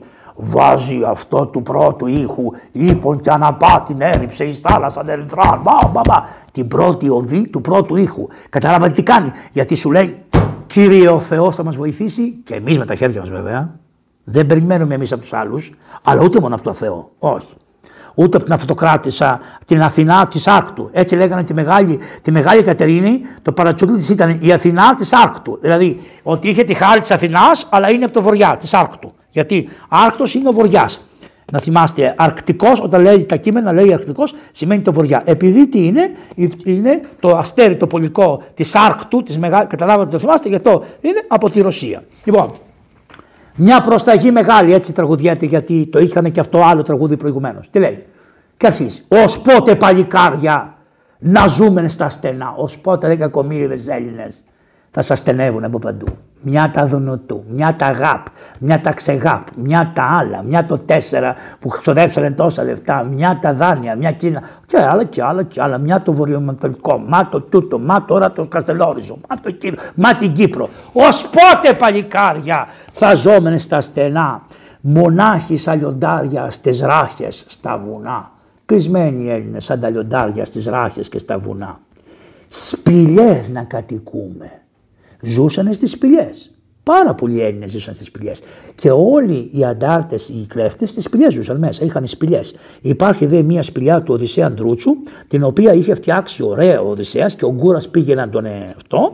Και η σπηλιά είχε, είχε, είναι πάρα πολύ ωραία, ακόμα σώζεται, δεν ξέρω, σε κάποια, σε κάποια βουνά εκεί της. Ε, Της βιωτεία είναι, όπου είχε σκάλες, σκάλες και ωραία. Και έριχνε τη μια σκάλα, δεν μπορούσες να ανεβεί στο άλλο, και άμα το άλλο, ο είχαν φτιάξει μέσα στις σπηλιές, εκεί ζούσαν για να γλιτώσουν από τον Τούρκο.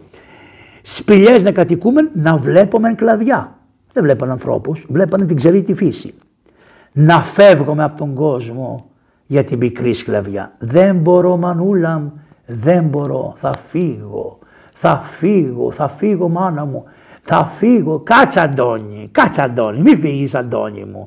Κάτσε, μη φεύγεις για την πικρή σκλαβιά στα βουνά. Κάτσε Αντώνη, κάτσε Αντώνη, κάτσε Αντώνης. Το καταλάβατε. Και ο Ιπασάς στην πλατεία των Ιωαννίνων του λιάνισε τα κόκαλα, του έκανε έτσι με τα κόκαλα, τάλιωσε, τάλιωσε με τις βαριοπούλες, τάλιωσε τα κόκαλα του Κατσαντώνη. Να φεύγουμε από τον κόσμο για την πικρή σκλαβιά. Να χάνομαι αδέλφια. Κάθε 11 χρόνια ερχόταν έτοιμα από τον Πατησάχ και γινόταν το παιδομάζωμα. Πέραν τα παιδάκια και τα πηγαίνανε στα αυτά που σας είπα προηγουμένως. Κάθε 11 χρόνια. Πότε σταμάτησε γύρω στο 1700. Επειδή εξισλαμίστηκαν τόσοι πολλοί, ώστε αυτοί που είχαν μείνει πίσω δεν μπορούσαν να πληρώσουν τους φόρους. Και σου είπε, αν γίνουν όλοι μουσουλμάνοι, τότε δεν θα πληρώνει κανένας φόρος. Γιατί οι μουσουλμάνοι δεν πληρώνουν φόρο. Οπότε ας μην δεχόμαστε πια να εξισλαμίζονται. Πάλι το παραδάκι, να μην τους εξισλαμίσουμε, ώστε να έχουμε δούλους να μας δουλεύουν, γιατί μετά τι δεν γίνει. Και σταμάτησε το παιδομάζωμα. Αλλά η Ρεπούση θυμάται την ημέρα που σταμάτησε. Δεν θυμάται την ημέρα που άρχισε, ούτε τις εγκυκλίους αυτές που έστελνε ο Πατησάχ τι εντολές για να μαζεύονται τα παιδιά. Γι' αυτό λέει να χάνουμε αδέλφια. Την πατρίδα και τους γονείς μας. Διότι όταν έπαιρνες ένα παιδί από τους γονείς, έχανες και τους γονείς, έχανες και τα παιδιά. Τους φίλους, τα παιδιά μας και όλους τους συγγενείς. Και λέει αυτό το φοβερό έποδο κάλιονε μια ώρα ελεύθερη ζωή παρά 40 χρόνια σκλαβιά και φιλική. Βγάλτε τα 40 και κάντε τα 400 και βγάλτε τα 600 γιατί όπως είπε, είπε ο Κολοκοτρώνης από τους Τούρκους θα ελευθερωθούμε. Από αυτό το κοτσαμπάσικο σύστημα το μετραπατικό της διοικήσεως στην οποία ζούμε δεν θα ελευθερωθούμε ποτέ. Όρτσε. Το λέει ο γέρος. Τι ωφελεί κι αν ζήσεις και είσαι στη σκλαβιά. Τι ωφελεί να μην μπορείς να φιλήσει τη γυναίκα σου, να μην μπορείς να φιλήσει το παιδί σου, να μην μπορείς να κυκλοφορήσεις, να μην μπορείς να φας το παγωτό σου, να μην μπορείς εκεί, να μην μπορείς το άλλο. Να είναι ανίκανοι, να σου λένε ότι μια μέρα η μάσκα δεν κάνει τη φορέση. Μετά φτιάξαν εργοστάσια για να παράγουν μάσκες, σου λέει θα πάρεις τη μάσκα. Μετά λένε τώρα φτιάξαν άλλα εργοστάσια πιο πολλά να φοράς δύο μάσκες. Μετά φτιάξαν κάποια εργοστάσια τώρα που πρέπει να είναι βι μπουπ λέει θα φοράς και αυτή τη μάπα. Με, με τη μάπα σου. Λοιπόν, με συγχωρείς πάρα πολύ. Έχεις σταθερότητα σαν άνθρωπος εσείς. Λέτε την αλήθεια. Η αλήθεια είναι μία. Τάκ, τάκ, αυτό είναι. Επίσης, μην μου λες COVID free να πεις παιδιά, θα κάνουμε το εμβόλιο, θα δούμε πώς θα πάνε τα πράγματα. Δεν ξέρω. Όχι να λες στους μερικούς COVID free και τώρα έχουμε έρθει στον καιρό παρονομαστή. Πού είμαστε τώρα; Τι αρρωσταίνουμε, από τι αρρωσταίνουμε, από την Όμικρον, από τη Δέλτα. Πάει και πληρώνει αυτή τη στιγμή ο Ρωμιός, πληρώνει να κάνει, ε, πώς το λένε, μοριακό τεστ. Και το μοριακό τεστ του λέει, κύριε, είστε άρρωστος από COVID. Ναι, ευχαριστώ πάρα πολύ. Αλλά άλλο να είναι Δέλτα και άλλο Όμικρον. Δεν σε πληρώνω, κυρία μου. Το ξεχώρισε άμα είναι όμικρον η Δέλτα. Δεν το κάνουν. Πέντε τα λεφτουδάκια. Δώσε μια διαταγή, κυρία Άδωνη, να μην να ξεχωρίζουν και να λένε έχεις όμικρον ή έχεις Δέλτα. Να ξέρουμε πώς θα αντιμετωπίσουμε τους ανθρώπους. Αλλιώς θα αντιμετωπίσω το ομικράκια και αλλιώς θα αντιμετωπίσω το Δελτάκια. Και άλλο θα περιμένω από τον όμικρον και άλλο από το Δέλτα. Αυτός που έχει Δέλτα θα πρέπει να πάρει και τα μονοκλονικά αντισώματα. Αυτός που έχει όμικρον δεν πρέπει να πάρει τα μονοκλονικά αντισώματα. Λύσε μου το γρήγορα, τσιάρδα! Έπρεπε να το είχε σπίτι! Μόσιαλε! Έπρεπε να μας είχατε ενημερώσει! Τι κάνουμε! Πότε θα το κάνετε; Πότε; Όταν θα πείτε τα λίμματα της Θεσσαλονίκης 100% είναι όμικρον. Ευχαριστώ πολύ. Αυτή είναι η δουλειά. Τα σκατά θα μα την άκρη. Στο χάσου πως σε ψένουν κάθε ώρα στη φωτιά. Σε ψήνουν λέει κάθε ώρα στη φωτιά. Βεζίρης, δραγουμάνος, αφέντης και αν σταθείς, ο τύρανος αδίκος σε κάμει να χαθείς. Τι σημαίνει; Ότι κάποιοι Έλληνες παίρνανε μεγάλα αξιώματα. Είτε γινόντουσαν βεζίρες, δηλαδή, είτε δραγουμάνοι, μεταφραστές δηλαδή, είτε αφεντικά. Δεν είχαν μέσα οι Τούρκοι, σε κατεβάζανε αμέσως. Οι Τούρκοι, και θέλω να σας το καταθέσω αυτό, πρέπει να ξέρετε ότι η εξουσία δεν σεβόταν κανένα. Το 1821 είχαμε έναν ε, μουφτή της Κωνσταντινούπολεως, βεζίρι και μουφτή της Κωνσταντινούπολεως, Βεζίριδες είναι και η αρχηγοί της θρησκείας. Λοιπόν, ε, ήταν, ήτανε, ήτανε ένας καλός άνθρωπος. Αυτός έμαθε ότι ο Σουλτάνος μετά την επανάσταση της 25η Μαρτίου του 1821 απεφάσισε να βγάλει μια διαταγή να σκοτώσει όλους τους Έλληνες, όλους τους Ρωμιούς. Όλους τους Ρωμιούς. Όλους, τους Πηγαίνει πώ τον Πατριάρχη κρυφά, αλλάζει ρούχα και πάει στον Γρηγόρη τον Πέμπτο. Και του λέει: Γρηγόρια, του λέει το και το. Ετοιμάζεται να σφάξει το γένος. Κοίταξε τι θα κάνεις εσύ, να δω και τι θα κάνω εγώ. Αλλά για να την κάνει αυτή την απόφαση ο, ε, πώς το λένε, ο, ο Grand Signor, αυτός ο αυτοκράτοράς τους εκεί, ο Σουλτάνος, έπρεπε να πάρει άδεια από τον Πατριάρχη των Τούρκων, δηλαδή από τον Μουφτή, από αυτόν εδώ. Δηλαδή έπρεπε να του επιτρέψει αυτός βάσει των θρησκευτικών νόμων να τους φάξει. Πήγε ο άνθρωπος και του λέει, άκουσε του λέει, εγώ δεν λέει το Κοράνι ότι πρέπει να σφάξουμε αιτίους και ανετίους. Εμείς πρέπει, να, ε, σου, πρέπει να σου δώσω άδεια να σφάξεις μόνο αυτούς που έχουν κάνει το πρόβλημα. Δεν μας φταίνε εμάς όλοι οι Ρωμοί, εμάς μας φταίνε αυτοί που κάνουν τηλεπαράσταση. Αυτούς φάξου. Δεν μπορώ να σου βγάλω εγώ και 7 άδεια, θεολογική άδεια δηλαδή, σαν να δώσει, σαν να πάρεις την άδεια του Ιερονίμου. Κατάλαβες; Να σου πω εγώ σφάξους όλους. Δεν γίνεται το πράγμα. Δεν μπορώ. Του λέει, θα μου το βγάλεις, όχι. Τρεις μέρες διορία για να το βγάλεις.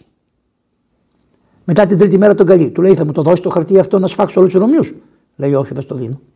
Δεν μου το δίνεις. Καλά.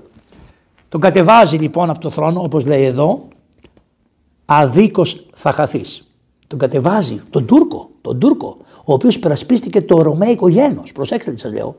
Γι' αυτό μην λέτε ότι και είναι κακοί όλοι. Και, για, και μην λέτε ότι το Κοράνι τους κάνει όλους κακούς. Το Κοράνι τον είχε κάνει τέτοιο ηθικό άνθρωπο αυτόν. Για μια στιγμή. Δεν μας ανένε και καλά. Αποστάσεις σωστές. Το μυαλό σας, λογική. Τι κάνει ο άνθρωπος. Λέει καλά, δεν πειράζει. Θα πας σπίτι σου, του λέει, θα πάω. Και του βγάζει μια απόφαση και του λέει ότι επειδή εφέρθηκε φιλικά προς τους Έλληνες και δεν έβγαλε την απόφαση αυτή που ήθελα εγώ, θα πάει σπίτι του. Και μία νύχτα πάνε οι στρατιώτες και τον παίρνουν. Τον βάζει εξορία στη Μητυλίνη. Και μόλις τον έφτασε στον Μπογάζι, την ίδια ώρα που είχαν κρεμάσει τον Πατριάρχη και τον είχαν πετάξει στη θάλασσα, την ίδια ώρα το βράδυ τον πνίξανε με ένα σκηνή. Ποιον; Τον πατριάρχη τους, τον αρχιμουφτή τους, τον αρχιβεζίρι τους, τον ψάχ, τον ρίκ, τον, τον πνίξανε με ένα σκηνή και τον πετάξανε στη θάλασσα γιατί δεν έδωσε άδεια να σφαχτούν όλοι οι Ρωμοί.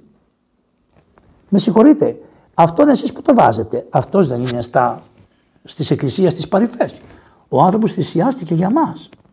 Και είναι Τούρκος, είναι μουσουλμάνος. Θα μπορούσε να πει δεν πάνε να χαθούν, τι με νοιάζει εμένα. Και όμως τήρησε.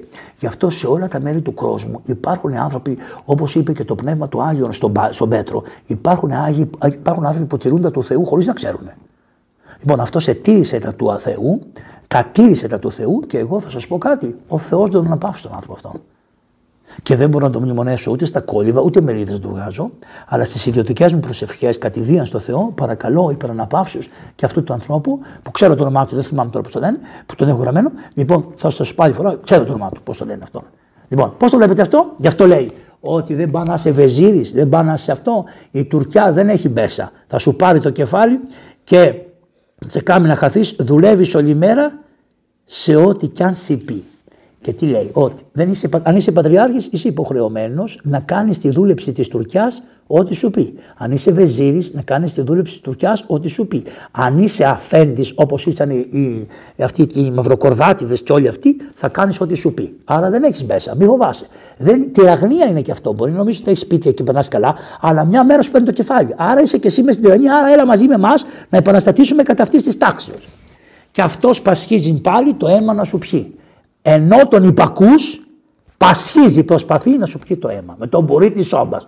Όπως μας το πίνουν εμάς με τον μπουρί της σόμπας όλη την ημέρα.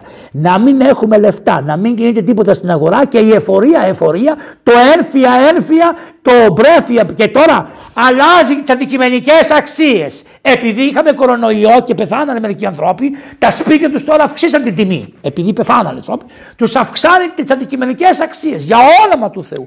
Τι είδες που αυξήθηκε σε αυτή τη χώρα και αυξήνεις, τι αυξήθηκε, ο εργάτης, τι αυξήθηκε, η, η, η γεωργία, τι αυξήθηκε πρώτο παραγωγικό για να αυξήσεις εσύ την αξία των σπιτιών των ανθρώπων, για να το πολλαπλασιάσεις, για να τους αυξήσεις έμεσα τον έρφια. Άρα υποκριτέ και να μην μαζεύεις και τον άλλο να βρεις την Παναγία.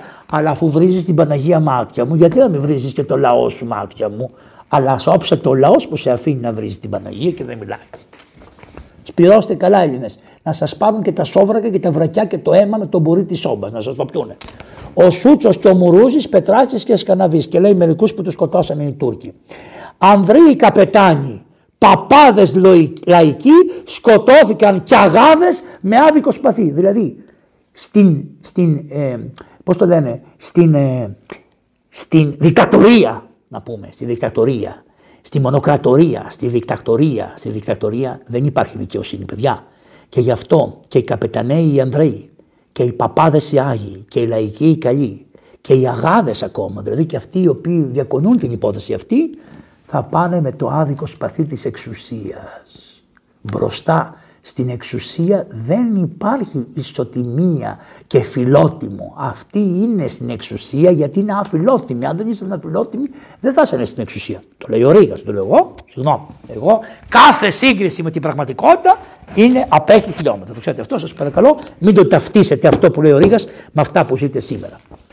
Κι αμέτρητοι κι αλυτόσοι και Τούρκοι και Ρωμοί ζωή και πλούτουν χάνουν χωρίς καμιά αφορμή. Χάνουν τον πλούτο τους λέει οι άνθρωποι χωρίς καμία φορμή, δεν κάναν τίποτα, αλλά του ήρθε του Σουλτάνου έτσι, παπ, διατάζει και τελειώνει.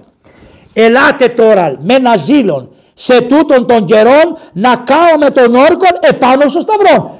Πώς είναι άθεος αφού σε καλεί να κάνεις τον όρκο επάνω στο σταυρό που δεν ορκίζονται του ΣΥΡΙΖΑ, που δεν ορκίζονται μερικοί προοδευτικοί από τη δεξιά κτλ. Εδώ ο Ρήγας λέει επάνω στο σταυρό θέλω τον όρκο. Με συγχωρείτε, επέτυχε τίποτα Μαυρορίγα. Αυτή είναι η κατάληξη του Ρίγα να μην μπορούν να ορκιστούν οι Έλληνες επάνω στο Σταυρό. Τι να ορκιστούν, Ότι θα κάνουν εκλεψίε, Όχι. Ότι θα υπερασπιστούν την τιμή της πατρίδα τους. Χαρά στο πράγμα. Σιγά καλέ. Αυτό είναι φυσιολογικό πράγμα να ορκιστεί στο Σταυρό. Λοιπόν, συμβούλους προκομμένους με πατριωτισμό να διάλουμε εις όλα να δίδουν ορισμό. Τι λέει; Να ψηφίσουμε βουλευτές προκομμένους με πατριωτισμό και να τους βάλουμε να δίδουν τους ορισμούς. Δηλαδή να φτιάχνουν τους νόμους και να διοικούν. Συλλογάτε καλά όποιος συλλογάτε ελεύθερα. Με πατριωτισμό προκομμένους. Εάν τους δώσετε αυτόν, σε μεγάλη αναλογία, πέντε πρόβατα και τους πείτε βόσκιστα τα και φέρτε μας σε δέκα μέρες, θα στα φέρουν ατάιστα, χωρίς νερό και τα μισά ψόφια. Τελείωσε. Η Μίλητος, για αυτό το λέω αυτό, έχει υποσημειώσεις. Η Μίλητος δεν πήγαινε καθόλου καλά. Κλεψιές, αλητίες, τίποτα, καμιά προκοπή. Φεύγουν οι μιλήσιοι και πάνε στο μαντίο των αδερφών και λέει τι να κάνουμε λέει για να προκόψει η πολιτεία μας. Τους λέει το μαντίο θα πάτε στην Πάρο και θα πάρετε 10 παριανούς και θα τους φέρετε στη Μίλητο και θα σας πούν αυτοί τι θα κάνετε. Πράγματι λοιπόν πήγανε στην Πάρο και πήραν 10 παριανούς και τους φέρανε στη Μίλητο. Και τους λένε, λένε οι παριανοί, αφήστε μας τρεις μήνες και θα σας πούμε. Τι κάνανε. Πήρανε όλα, όλο, οι Παριανοί χωριστήκανε σε ομάδες και άρχισαν να περπατάνε μέσα στη Μίλητο και στα χωράφια και λέγανε.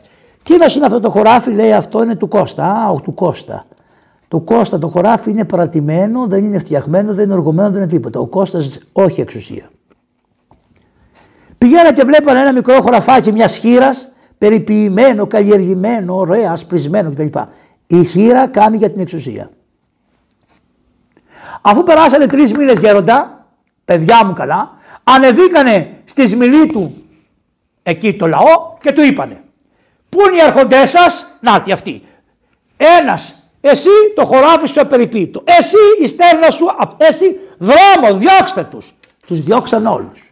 Και τι πήρανε; Πήρανε παρακαλώ αυτούς που είχαν καθώς περάσει οι δέκα παριανοί είδαν ότι είχαν τα χωράφια τους περιποιημένα, είχαν τις ποτίστρες τους, τα προβατά τους καλά κτλ. Και, και βάλανε 300 ανθρώπους οι οποίοι ήσαν προκομμένοι. Αυτό τι λέει. Τι λέει εδώ; Προκομμένους. Και αυτό το θαύμα της Μιλήτου που μέχρι σήμερα λέγεται, το ξέρετε αυτό το θαύμα της Μιλήτου, ακόμα και ο θησαυρός των Μιλησίων κλπ. έγινε από, αυτό, από αυτή την πολιτική αλλαγή. Θέλει πολιτική αλλαγή ο Ρήγας. Δεν του αρέσει αυτό το πράγμα. Θέλει στην πολιτεία να είναι προκομμένοι άνθρωποι με πατριωτισμό και να τους βάλει ο λαός συμβούλους. Όχι να είναι μόνο βουλευτές. Να συμβουλεύονται με το λαό. Όχι να είναι βουλευτές. Να είναι συμβουλεύτε μαζί με το λαό. Όχι την παίρνει τη θεσούλα και ανεβαίνει και κομματικά μάλιστα και ανεβαίνει απάνω και μερικοί είναι και χωρίς να έχουν εκλεχτεί όπως είναι ο Μόσχελο. Ο Μόσχελο δεν εκλέχθηκε ποτέ και τον εβάλανε εκεί, πώς λένε αυτούς, επικρατεία. Τι λες, Μανούλα μου, αν έχεις τα κότσια, κατέβα με τον λαό, να δούμε τι θα σου δώσει ο λαός. Πόσα φάσκερα θα φας. Να βάλουμε και. Οι νόμοι να είναι ο πρώτος και μόνος οδηγός, οι νόμοι. Αυτοί όταν κάνουν νόμους αφήνουν και ένα παραθυράκι για να μπορούν να ξέρουν αυτοί από πού παραθυράκι θα μπει. Όχι. Ο νόμος θα είναι ακέραιος και τίμιος και θα τιμάται από όλους. Και της πατρίδος ένας να γίνει αρχηγός, γιατί και η αναρχία μοιάζει με τη σκλαβιά. Δεν θέλει αναρχία ο Ρήγας. Δεν είμαστε αναρχικοί. Μοιάζει με σκλαβιά. Και η αναρχία είναι σκλαβιά. Και το παραγάρχη είναι σκλαβιά, αλλά και η αναρχία είναι σκλαβιά.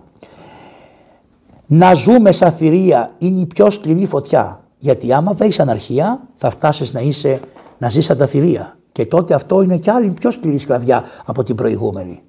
Και τότε με τα χέρια ψηλά στον ουρανό ας πούμε από την καρδιά μας ετούτα στο Θεό. Είναι άθεος αφού λέει μιλήστε στο Θεό.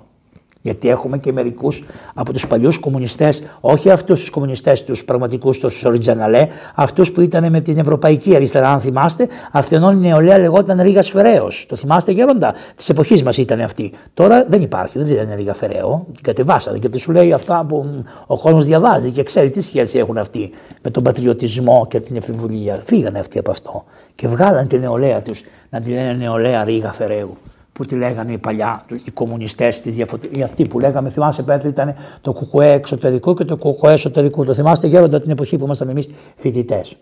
Και τι λέει, εδώ σηκώνονται όλοι οι όρθιοι πατριώτες και υψώνοντας τα σχήρα προς τον ουρανό κάνουν τον όρκο. Όπως οι αρχαίοι Έλληνες ορκίζονται και λέει.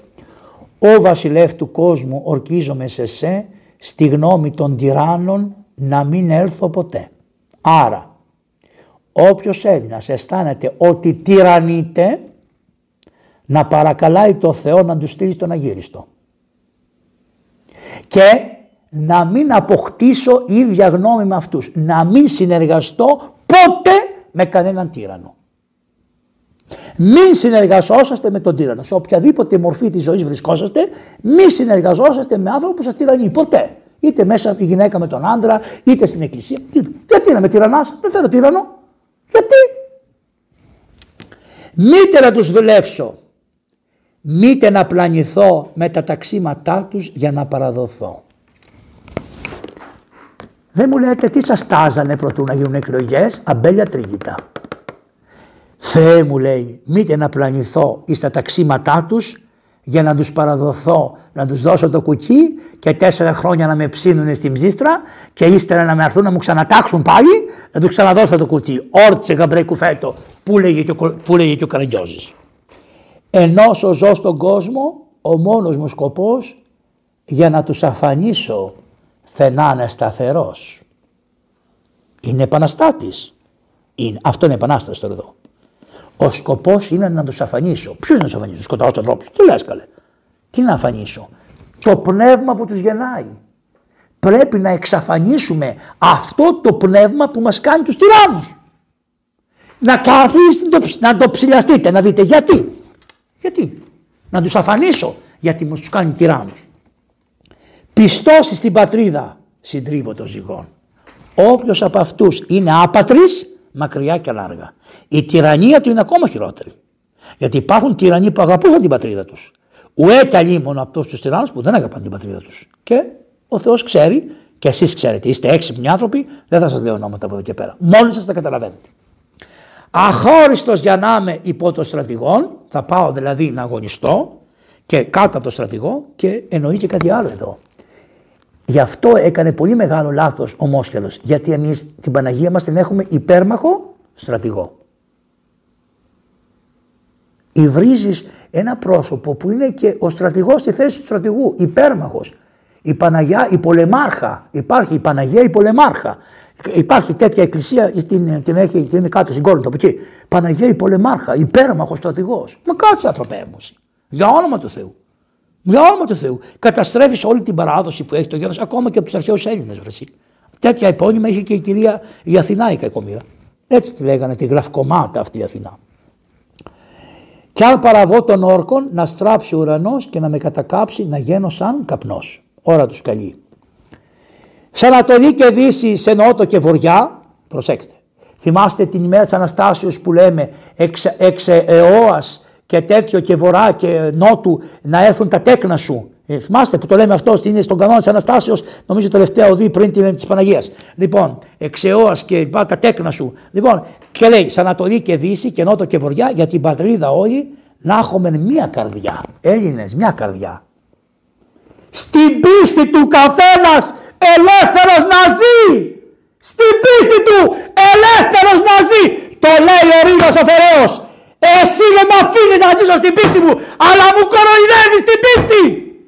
Ακόμα και αυτό για το οποίο θυσιάστηκε ο Ρίγα, μου το κοροϊδεύεις. Ο Ρίγα ο Φεραίος με έμαθε μάτια μου. Και βγαίνετε εσείς στην τηλεόραση και λέτε ο καθένας να μπορεί να πιστεύει ό,τι θέλει και να λέει. Να πάω να τα πει στο Ρίγα.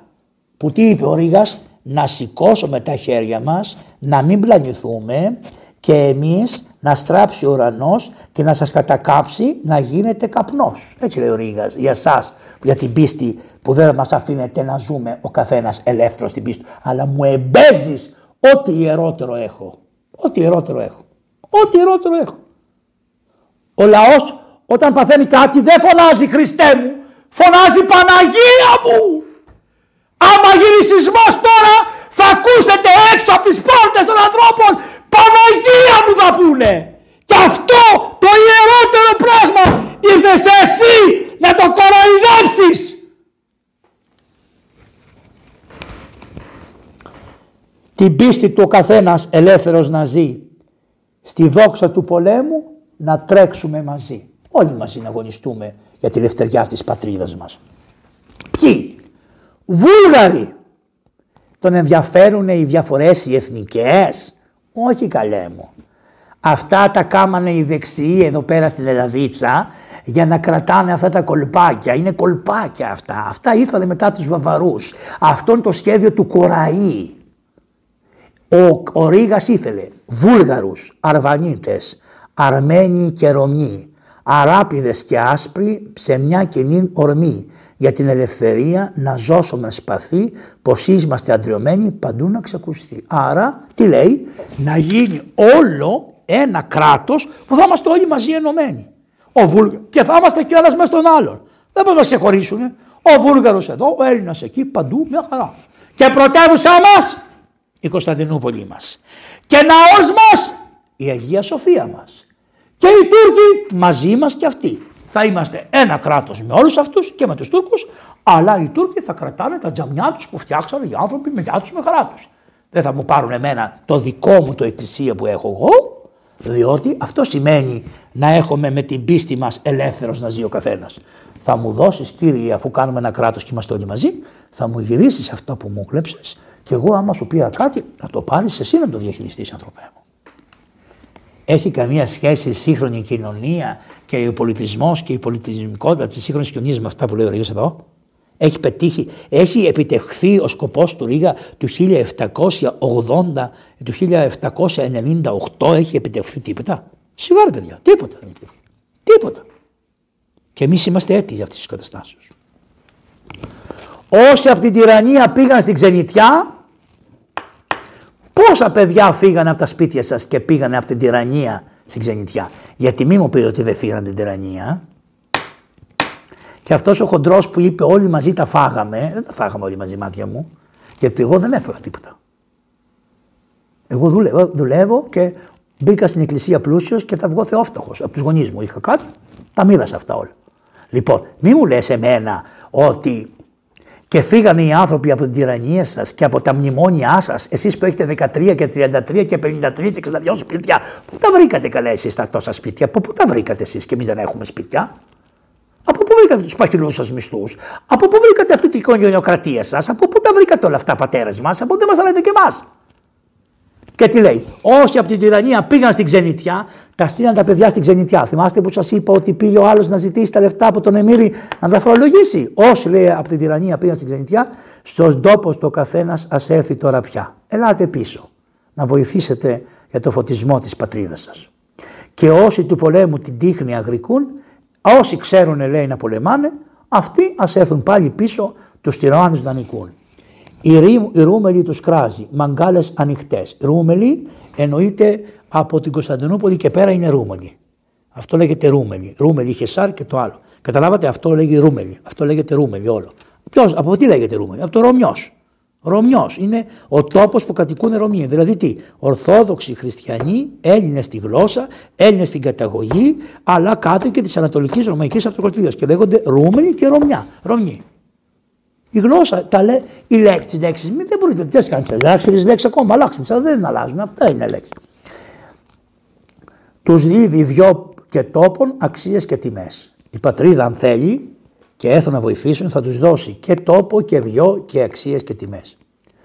Ω πότε οφείκει άλλος σε ξένους βασιλείς, ως πότε, λέει στον Καποδίστρια, θα είσαι γραμματέας σε ξένο βασιλέα; Και όλοι οι Έλληνες που ήσαν τότε σε ξένους βασιλείς. Έλα να γίνεις στήλος της δικής σα τη φυλής. Έλα να γίνεις στήλος δικό μα. Και ο Καποδίστρια ο καημένος ήρθε και οι Γάλλοι συνοηθήκανε και τον σκοτώσανε μαζί με τους Έλληνε τους ντόπιους εδώ πέρα και έφεραν μετά τον βασιλιά. Δεν θέλανε δημοκρατία και αφού σκοτώσαν τον άνθρωπο, έναν καλό τον Μπαρμπαγιάννη, Θεός χωρέστον, που άλλη φορά θα με καλέσει να μιλήσω για τον, για τον, για τον, αυτόν τον άνθρωπο, παπά μου, τον σκοτώσανε τον σκοτώσανε πότε, την ώρα που πήγαινε να πει το εξάψαμε, 6,5 ώρα το πρωί. Ποιος πρωθυπουργός της χώρας πηγαίνει ή πρόεδρος της Δημοκρατίας πηγαίνει 6,5 ώρα λέει, το πρωί για να πει τον εξάψαμο, γι' αυτό δεν τον σκοτώνει και κανένας. Ενώ άμα πας θα σκοτώσουν. Αυτός δεν πίστευε στην Παναγία, ε; Έβρισες και αυτόν, βρίζεις και αυτόν. Αυτός που πήγαινε 6,5 ώρα το πρωί για να ακούσει το Θεός κύριος και επέφανε νημή και να ακούσει το θεοτοκείο του ήχου γιατί το κενήν πάντα είναι της Παναγίας. Άρα αυτός δεν ήξερε, τον βρίζεις και αυτόν. Ποια ζεις εσύ, δεκακομύρι. Κάλιο για την πατρίδα. Κανένας να χαθεί ή να κρεμάσει φούντα για ξένο στο σπαθί. Μην γλύφετε τους ξένους. Και λέει ο καημένος ο Κολοκοτρώνης, αυτό που διάβασα στο Ρίγα όταν το τραγουδούσαμε, γιατί ο Θούριο τραγουδιόταν πανδήμος, πανδήμος. Δηλαδή Πάσχα χωρίς το Θούριο δεν γινόταν. Και αφού τρώγαν και πίνανε και αρχίζαν να τραγουδάνε το Θούριο, κατεβάζαν τις φουστανέλες, δείχναν τα γεννητικά τους όργανα σε στήση και χορεύανε σαν τους σατήρους.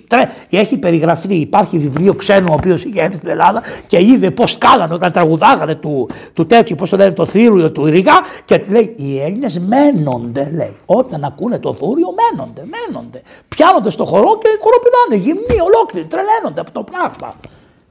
Δεν ξέρανε γιατί το κάνανε αυτό. Δεν ξέρανε, περιμένανε το. το, το...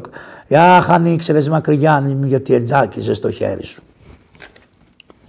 Και ο Κολοκοτρώνης είπε, όταν πήγες, στην Αγγλία, όταν πήγες στα Δωδεκάνησα και του είπανε θα φορέσεις μία φούντα στο σπαθί σου γιατί έγινες Άγγλος να μας βοηθήσεις δηλαδή στην Αγγλική και στην Γαλλική και είπε, εγώ κοίταξε να δεις. Σπαθί θα πάρω, αλλά φούντα με τα χρώματα της Αγγλίας δεν θα τα φορέσω. Αυτό θα το φορέσω και το, με αξίωσε ο Θεός, λέει, όπως μου είπε ο Ρίγας, φύλαξα την εντολή του Ρίγα και το, και το φόρεσα στην πατρίδα μου, όταν ελευθερώθηκε η πατρίδα μου, έβαλα μία φούντα με, με μπλε και άσπρα και φόρεσα στο σπαθί μου και έβαλα αυτή τη φούντα. Με αυτή τη φούντα την έβαλα επειδή ελευθερώσα την πατρίδα μου. Άκουσε του Ρίγα την εντολή και είπε: Όχι, δεν θα δουλέψετε σε ξένους. Για την πατρίδα σας θα δουλέψετε μόνο. Και όσοι προσκυνήσουν δεν είναι πια οχθροί. Τι λέει, Υπάρχουν μερικοί άνθρωποι που τουρκέψανε. Υπάρχουν μερικοί άνθρωποι που προσκυνήσαν τον Τούρκο. Υπάρχουν μερικοί άνθρωποι που μας ρουφιανέψανε στον Τούρκο. Υπάρχουν μερικοί άνθρωποι που μας καταδυναστέψανε στον Τούρκο. Τι λέει, ακούστε, πόσο χριστιανός ήταν ο άνθρωπος. Σε κανένα σύνταγμα δεν λέγεται αυτό και σε καμία γλώσσα δεν λέγεται αυτό.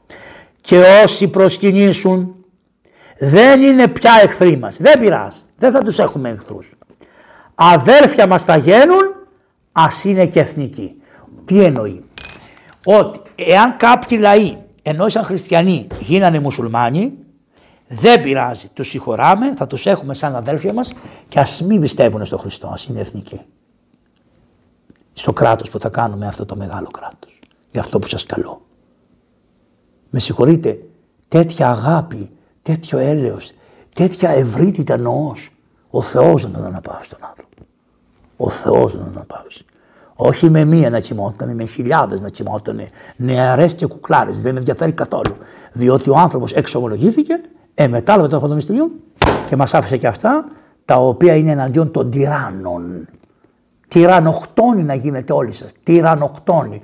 Και δεν εννοώ τους φαξοτρόπους, εννοώ να τους σκοτώσετε από μέσα σας και τα πάθη σας που σας τυραννούν, αλλά και οποιοδήποτε άνθρωπο σου τυραννεί και δεν σου αφήνει την ελευθερία, να τον τυρανοκτονήσεις και να του απαγορέψεις να κάνει κακό σε σένα, δεν πειράζει. Και στους άλλους ανθρώπους. Μα όσοι θα τελμήσουν αντίκρι να σταθούν, εκείνοι και οι δικοί μας αν είναι, ας χαθούν.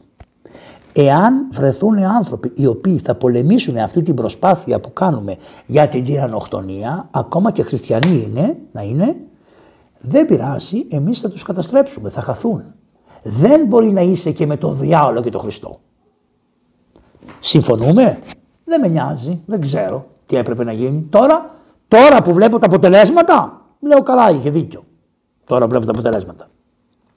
Σουλιώτες και μανιάτες Βγαίνει τώρα και λέει: Ποιοι θα βοηθήσετε; Σουλιώτες και μανιάτε, λιοντάρια ξακουστά, ως πότες στι πηγέ σας κοιμάστε σφαλιστά. Ε, πώς το λένε εκεί, μανιάτες και σουλιώτες. Είσαστε, έχετε το σούλι, δεν σας πειράζει κανένας. Μέχρι να τους πειράξει όλοι πασά, τους πειράζει κανένας. Οι κάτω οι μανιάτες, μια χαρά, είσαστε αυτόνομοι, με αυτόνομοι ελεύθεροι κτλ. Στέλνετε τον Πετρόμπεϊ στην, πώς το λένε, στην πόλη, μια χαρά περνάτε κτλ. Ε, ως πότε θα κοιμόσαστε όμως ασφαλιστά, ασφαλισμένοι; Ω πότε θα κοιμόσαστε ασφαλισμένοι ρε Έλληνες; Κοιτάτε τα λεφτουδάκια σας, τις συνταξιούλες σας, τα τα σας, τα κίνα σας, τις τσοντούλες σας που βλέπετε όλοι, που βλέπουμε όλοι μέσα από το ίντερνετ και μια χαρά την παίζουμε τη χείρα. Δεν με νοιάζει καθόλου. Ακούστε να σας πω, πολλά ψέματα λέτε στην εκκλησία και εμείς σας λέμε ψέματα και σας χαϊδεύουμε όλους. Όλοι σας χαϊδεύουμε, ο ένας χαϊδεύει τον άλλον. Λοιπόν, ήρθε η ώρα της αλήθειας. Εγώ τουλάχιστον δεν ξέρω πώς θα τα ζήσω λίγο. Θα, Τελείωσε. Δεν μπορώ να σηκώσω άλλο αυτά τα ψέματα. Και αυτός που είπε αυτό για την Παναγία μου την έδωσε στο κρανίο. Τελείωσε. Δεν ξέρω τι θα μου κάνουν. Μπορεί από τα λόγια μου να με πιάσουν. Δεν πειράζει. Δεν μπορώ να δεχτώ αυτό το πράγμα. Για όνομα του Θεού. Για όνομα του Θεού. Και βλέπω τη φάτσα του καθαριού και λιγάκι. Και το Τσόδα. Παρετήσου Τσόδα για να βρεις έλος. Άμα δεν παρετηθείς εκεί θα μπερδευτείς, θα μπουρδοκλωθεί, θα σου διαλύσει την οικογένεια, θα σου διαλύσει τα παιδιά, θα στα διαλύσουν όλα να μου το θυμάσαι. Παπαβαγγέλη έφα. Λοιπόν, Μαυροβουνιού καπλάνια, Ολύμπου σταυραετή και αγράφων τα ξεφτέρια γεννείται μια ψυχή. Το Μαυροβούνιο τι δουλειά έχει με τους Έλληνες; Το Μαυροβούνιο στη Σερβία. Τι θέλει να πει εδώ; Κανέναν δεν πετάμε. Όσοι είναι χριστιανοί Ορθόδοξοι, όσοι είναι, έχουν αγάπη προς την ελευθερία, όσοι δεν θέλουν να εξασλαμιστούν, όλους αυτούς που είναι του Μαυροβουνιού καπλάνια. Καπλάνι τι σημαίνει; Παιδί, παιδιά, καλά, γερά παιδιά. Ολύμπου, σταυραετή, του Ελίμπου, η σταυραετή του Ολύμπου. Σταυραετή, σταυραετή, γιατί τους λέει σταυραετούς, γιατί άμα ανοίγουν τα φτερά τους, νομίζεις η σκιά που κάνουν ένας σταυρός, όπως τα, ξέρετε, αυτά, τα, αυτά τα πουλιά είναι η αετή. Αλλά όταν ανοίγουν τα πουλιά, τα φτερά τους κάνουν σαν σταυρό. Τόσο μεγάλα είναι τα φτερά, και όταν τα βλέπει ο ήλιος και είσαι από κάτω, βλέπεις τη σκιά του σταυρού να περπατάει. Γι' αυτό τα λέγανε σταυραετούς. Σταυραετή. Λέει στα βραετή του Ολύμπου και των αγράφων τα ξεφτέρια. Εκεί στον αγράφων τα ξεφτέρια, γιατί ήσαν τον αγράφων τα ξεφτέρια; Γιατί εκεί υπήρχε ο Άγιος Ευγένιος ο Ετωλός. Εκεί ήταν σχολή ένας Άγιος γιατρός που ήταν εκεί και είχε κάνει μια σχολή. Και έγιναν, εκεί σπούδασε και ο Άγιος Κοσμά ο Ετωλός, στη σχολή των αγράφων. Και άμα πάτε να τη δείτε τη σχολή στην Αγία Παρασκευή, φοβερή σχολή, ωραία σχολή, κρυμμένη μέσα στα άγραφα. Σχολή από τις πιο φημισμένες, δεν ξέρω με πόσες χιλιάδες τόμους χειρόγραφα βιβλία είχε αυτή η σχολή. Και τώρα τα άγραφα δεν μπορείς να πας γιατί είναι τέτοιοι καρόδρομοι και παλιόδρομοι, αλλά όπου ήταν η πνευματικότητα των Ελλήνων δεν είναι. Όπως είναι, όπως και στα Αστερούσια υπήρχε σχολή ειδική η οποία ήταν εναντίον των Φράγκων, του, του Βενετών αυτή η σχολή. Και εκεί πρέπει να ανασυσταθεί αυτή η σχολή στα Αστερούσια. Κάτω στην Κρήτη είναι αυτό. Λοιπόν, Ανδροί οι Μακεδόνες ορμήσατε με αμιά το αίμα των τυράννων ρουφίστε στα θεριά. Δεν τον ενδιαφέρει εάν ο Πατησάχ είναι μουσουλμάνος. Δεν μας ενδιαφέρει εμάς εάν ο άλλος τη θρησκεία έχει. Εμένα με ενδιαφέρει η πολιτική να μην ενοχλεί, να, να τιμάει το τρίπτυχτο. Ισότητα, ελευθερία και αδελφοσύνη.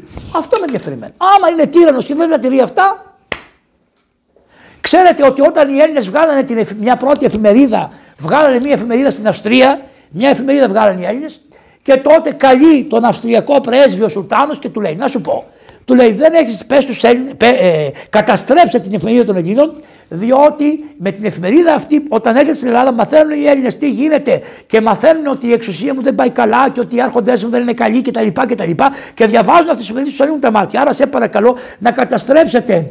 Να...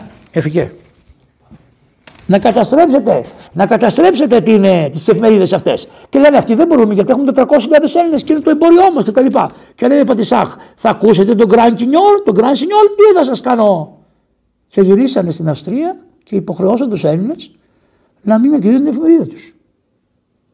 Βλέπετε, και λένε για τον Πατριάρχη, μα τι να σου κάνει ο Μαύρο Πατριάρχης.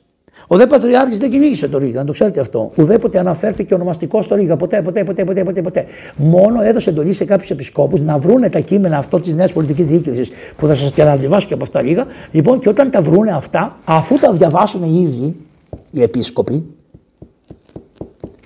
να τα στείλουν στην Κωνσταντινούπολη. Ούτε να τα κάψουν, ούτε να τα πειράξουν. Εάν ο Πατριάρχης δεν ήθελε, θα έλεγε να μην τα διαβάσετε καθόλου, γιατί αυτά που περιέχουν μέσα δεν είναι σωστά και να μου τα στείλει κατευθείαν στην Κωνσταντινούπολη. Ενώ του λέει διαβάστε τα και στείλετε τα. Τι σημαίνει αυτό; Ενημερωθείτε για την προσπάθεια που γίνεται και στείλετε. Και δεν ανέφερε το όνομα του Ρίγα ποτέ. ποτέ. Δεν τον καθ... Ούτε τον αφόρησε γιατί είναι και είναι οι ψεύτες και οι που θέλουν. Και δεν ανέφερε ότι αυτά τα έγραψε ένας άνθρωπος που δεν είναι τίμη, που δεν είναι. Δεν ανέφερε ποτέ τίποτα. Ενώ πάντοτε λέει ότι αυτός που έγραψε αυτό το κείμενο δεν είναι σωστό κτλ. Έτσι είναι αυτή η άποψη. Αν ποτέ δεν είπε για το Ρίγα τίποτα. Είπε αυτό, αυτό το κείμενο είναι πολιτικό κείμενο, δεν είναι θρησκευτικό, δεν, είναι, δεν είπε ο Ρίγας κάτι για τη θρησκεία. Λοιπόν, αυτό το κείμενο να το μαζέψετε για να το φέρετε στην Κωνσταντινούπολη, αλλά αφού το διαβάσετε πρώτα, μου το φέρετε. Άρα ενημερωθείτε στη Σμύρνη και παντού οι αρχιερείς να ξέρετε τις ζυμώσεις του γένους. Έξυπνοι, δεν ήταν οι χαζοί. Ε, τούτοι οι ρεπούς που τα μνημονεύει, τα, που πάει να τα μεταφράσει, να τα καταλάβει τι γίνεται. Ε, δεν μπορείς κυρά μου, γιατί δεν είσαι μέσα στην Ορθοδοξία. Δεν καταλαβαίνεις πώ σκέφτεται ο Ρωμιός. Εσύ είσαι κάτι άλλο, βγήκες απ' έξω. Πού είναι τώρα η αλήθεια, Πού είναι, έκαμε τη δουλειά της και πού την έχουν και αυτήν, Πού είναι, κακομήρα. Λοιπόν, Πάμε παρακάτω. Του Σάββου, του Δουνάβου, αδέρφια χριστιανοί με τάρματα στο χέρι, καθένα σας φανεί. Το αίμα σας σας βράσει με δίκαιων θυμών. Υπάρχει θυμός άδικος και υπάρχει και θυμός δίκαιος. Αυτός ο θυμός που έχουμε για αυτά που είπε αυτός για την Παναγία μας είναι δίκαιος θυμός για μένα. Ο άδικος θυμός είναι να κυνηγήσουμε έναν άνθρωπο ο οποίος για την πίστη του ή οτιδήποτε έχει μια άλλη άποψη. Αυτό είναι άδικος θυμός. Δεν πρέπει να θυμάμαι για αυτά τα πράγματα. Μικρή μεγάλη ομόστε, τυράννου το χαμόν, λεβέντες αντριωμένοι, μαυροθαλασσανοί. Άρα έχουμε, έχουμε και στη Μαύρη Θάλασσα. Ποιοι είναι, αυτοί που τους γυρίσαν από τον Πόντο κλπ. Έχουμε από τη Μαύρη Θάλασσα χριστιανούς, Ρωμιούς, οι οποίοι είναι για την επανάσταση. Ο βάρβαρος οπότε, ως πότε θα σας τυραννεί; Βάρβαρος, η λέξη βάρβαρ δεν είναι ελληνική, είναι περσική. Οι Πέρσες όταν ακούγαν τους Έλληνες να μιλάγανε, λένε ότι μιλάνε βαρβάρ και είναι βάρβαροι. Οι Πέρσες μας είπαν βαρβάρους πρώτα.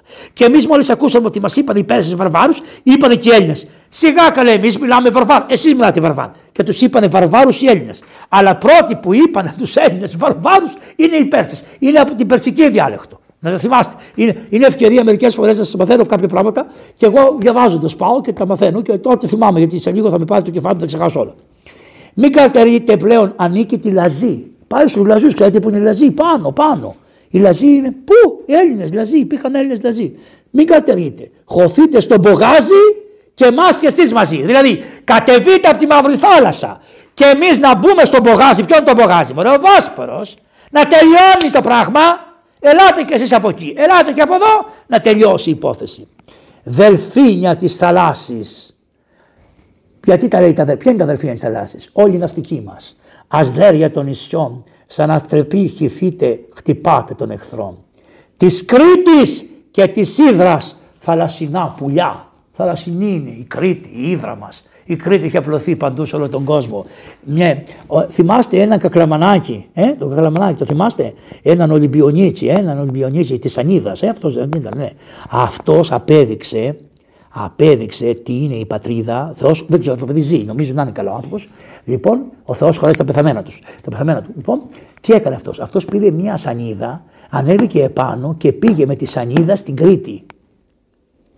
Βλέπετε, είναι το ίδιο πνεύμα. Το ίδιο πνεύμα είναι. Πήγε με μια σανίδα στην Κρήτη. Πήγε με τη σανίδα, πήγε στην Σαντορίνη, έμεινε εκεί και μετά πήγε στην Κρήτη εκεί πέρα. Λοιπόν, αυτό ξέρεις τι σημαίνει; Γι' αυτό λέει ο Ρίγα αυτό που λέει εδώ πέρα. Συνεχίζει Πού, τον ξεχάσαν, τον τιμούν, εσύ να, τιμούν. Ποιο τιμούν τώρα, ξέρετε ποιου τιμούν.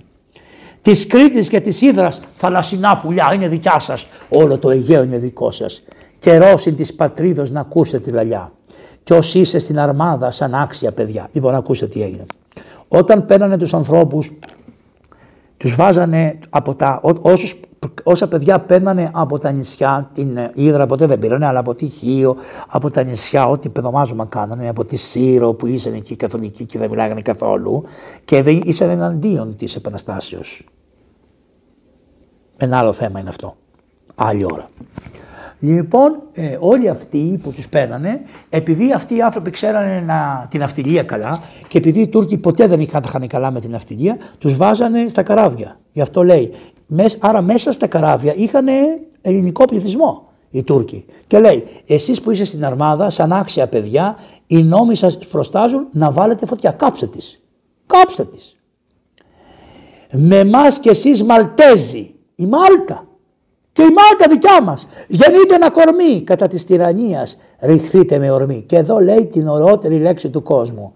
Σας κράζει η Ελλάδα, σας θέλει, σας πονεί, ζητά τη συνδρομή σας με μητρική φωνή. Με μητρική φωνή.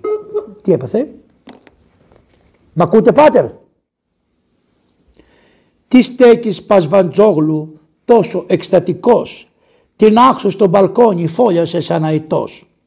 Ο Πασβαντζόγλου ήταν ένας φίλος του Ρίγα, ο οποίος ήταν Τούρκος και του λέει «Έλα» του λέει «Βεκαημένε, επαναστάτησε κι εσύ, τους μπούφους και κοράκους Καθόλου μην ψηφάς. Τι λέει δηλαδή, ότι αυτοί που μας διοικούν είναι μπούφοι και κοράκι και να μην τους ψηφάς με το ραγιά ενός σου αν θέλεις να νικάς. Σιλίστρα και μπραήλα, σμαΐλι και κοιλί, μπενδέρι και χωτίνι εσένα προσκαλεί. Στρατεύματά σου στείλε και εκεί να προσκυνούν γιατί στην τυραννία να ζήσουν δεν μπορούν. Ούτε οι, δεν τους ενδιαφέρει είσαι μουσουλμάνος. Εάν σε τυραννούν, εάν σε έχουν φουκαρά, είσαι και σαν φουκαράς είσαι, είσαι σαν φουκαράς, είσαι στην, τυρα, στην τυραννία. Γκιουρτζή, μην κοιμάσαι.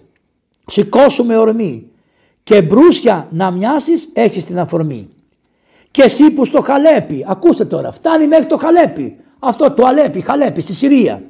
Και εσύ που στο Χαλέπι ελεύθερα φρονείς, άρα δεν έχει σημασία ανθρωπέ μου που μένεις. Μπορείς να μένεις μέσα στη χειρότερη σκλαβιά αλλά να φρονείς ελεύθερα.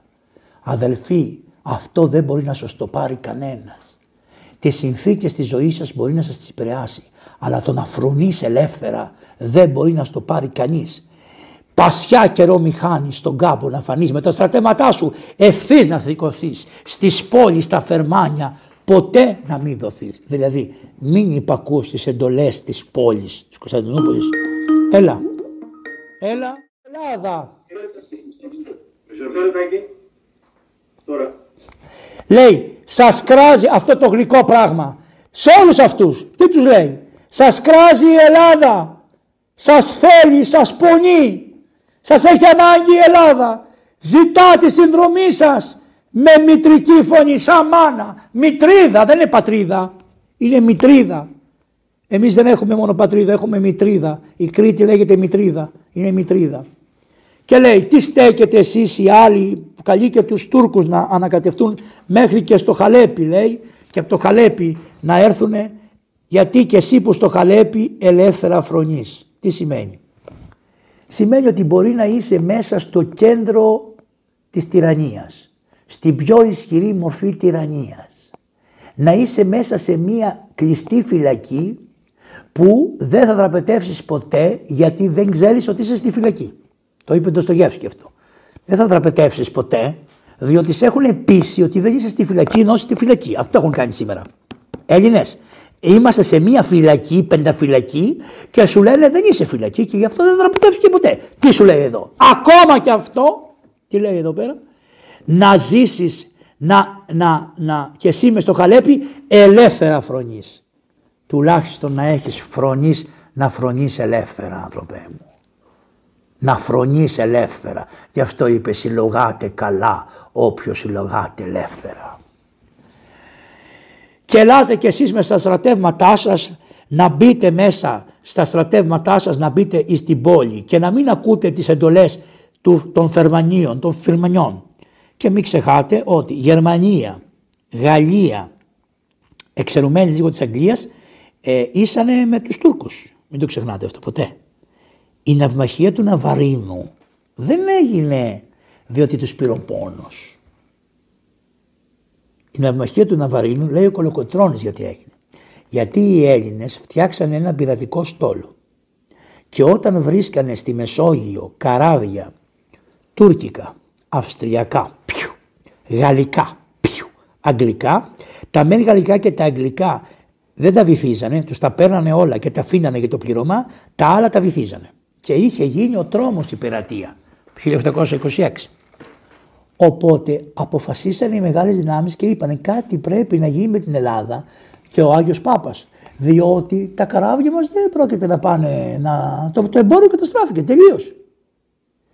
Και γι' αυτό αποφασίσανε, επειδή χάνανε πολλά, πολλά χάνανε, γι' αυτό είπε ο Κολοκοτρώνης, ότι εγώ κατάλαβα σαν το Θεμιστοκλή ότι τα ξύλινα τείχη θα σώσουμε την πόλη. Γι' αυτό την παραδεχόντουσαν αυτή τη δουλειά του κοντραμπάντου και της πειρατείας. Της πειρατείας. Μην σας πω ότι πιάσανε έναν και του είπανε θα σε κρεμάγαμε στο. Εσύ λέει, μας έπιανες τι θα μας έκανες, θα σε κρέμαγα στο κατάρτι, είπε αυτός. Εγώ λέει, ενώ εσύ τι θέλεις να σας κάνουμε εμείς, να με αφήσεις ήσυχο να φύγω, γιατί πολεμώ για την πατρίδα μου, τους είπε. Και τον αφήσανε. Οι Άγγλοι μόνο ήσαν λιγάκι πιο ήπιοι. Και γι' αυτό κλειστήκανε στον Ναβαρίνο και τι είπανε, τι να κάνουμε, πήραν την απόφαση και είπανε τελείωσε. Θα κάψουμε τον Ιμπραημικό στόλο αν μπορούμε, αν μπορούμε, που σημειωτέων οι, Γάλλοι είχαν έρθει. Αυτοί οι Γάλλοι πολεμήσαν τον Βοναπάρτη. Μετά από ο Βοναπάρτης πήγε στην Αγία Ελένη και δεν είχε πώς να ζήσει και τα λοιπά. Όλα αυτά τα σαρτέματα που φωνάζανε για ισότητα, ελευθερία και τα λοιπά και που πολλά από αυτά είχαν έρθει στην Ελλάδα για να κάνουν τους φιλέλληνες. Μετά, επειδή δεν είχε εδώ ψωμί και λεφτά που να τα βρούνε, σηκωθήκαν και πήγαν στην Αίγυπτο και μετά με τον στρατό του Αλή, του Αλή του, ξέρετε, του Ιμπραήμ, ήρθανε, ήρθανε ξανά στην Ελλάδα και πολεμήσαν στην Πελοπόννησο. Γάλλοι ήσανε. Γάλλοι. Αυτή είναι η αλήθεια. Και Γάλλοι σκοτώσανε τον, τον Καποδίστρια. Γι' αυτό ε, αυτοί που δολοφονήσαν τον Καποδίστρια τρέξανε και μπήκαν μέσα στη γαλλική πρεσβεία για να σωθούν. Ξέρετε. Και γι' αυτό έγινε η αμαχία του Ναμπαρίνου, γιατί οι Έλληνες του είχαν βγει ξεβράκο του. Τους τα είχαν πάρει όλα διαμέσου της πειρατείας. Αυτό ήταν. Και είπε τουλάχιστον να κάνουμε ένα κράτος, να τους μαζέψουμε, να μπορούμε να τους ελέγχουμε, να τους σεβόμαστε. Και δεν ήθελαν να κάνουν κράτος, ήθελαν να κάνουν υποτελείς στο Σουλτάνο. Και ο Καποδίστριας αγωνίστηκε και αν δεν ήταν ο Καποδίστριας, ο Καποδίστριας έκανε το ανεξάρτητο κράτος. Ιδάλω θα ήταν ένα κράτος φόρο υποτελείς στο Σουλτάνο που της σήμαινε ό,τι ήθελε ξανά θα έκανε ο Σουλτάνος. Λοιπόν, προχωρούμε. Με μια καρδιά όλοι. Μία γνώμη, μία ψυχή. Ελάτε ρε παιδιά, ας κάνουμε μια καρδιά. Μία γνώμη, μία ψυχή. Τι σημαίνει, μην είστε διαρρεμένοι ρε Μην ασχολείστε με εμβολιαστές και αντιεμβολιαστέ. Μην ασχολείστε με τούτους και με τους άλλους. Μην ασχολείστε με μασκοφόρους και μη μασκοφόρους. Μην ασχολείστε βρε κακομίδε. Ενωθείτε βρε να έχετε μία γνώμη, μία ψυχή και να χτυπάτε του τυράννου τη ρίζα. Πρέπει να χτυπήσετε τον τύρανο στη ρίζα, όχι να του πριν τα κλαδιά. Δεν τον νοιάζει, τα κλαδιά σου έχω από κάτω. Να του χτυπήσεις του τυράννου τη ρίζα να ανάψουμε μια φλόγα σε όλη την Τουρκιά, να τρέξει από την Πόσνα ως την Αραπιά. Ψηλά τα μπαϊράκια, σηκώστε των σταυρών. Πάλι σταυρός. Μέσα στο ποίημα είναι τρεις φορές ο σταυρός. Για αυτούς που το λένε. Και σαν αστροπελέκια χτυπάτε τον εχθρό. Ποτέ μη στοχαστείτε πως είναι δυνατός. Μη θεωρείτε ότι ο εχθρός σας... Εντάξει. Εντάξει. Μη θεωρείτε ότι ο εχθρός σας είναι δυνατός. Καρδιοχτυπά και τρέμει σαν το λαγό κι αυτός. Τι σημαίνει αυτό; Ρε Έλληνες μη φοβάστε ότι η εξουσία είναι δυνατή.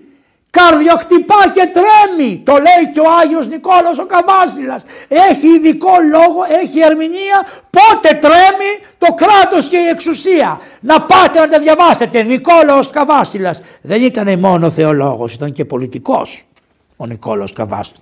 Ήταν λαϊκός διοικητής της Θεσσαλονίκης ο Νικόλαος ο Καβάσιλας και ξέρει πολύ καλά τι λέει.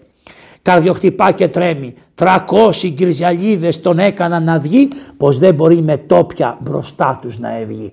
Δεν μπορείς, δεν πάει να έχεις τα καλύτερα όπλα, να έχεις τα πάντα. Εάν ο λαός αγανακτήσει και τον έψησες, θα, η κακοπραγία περιτρέψει θρόνους δυναστών.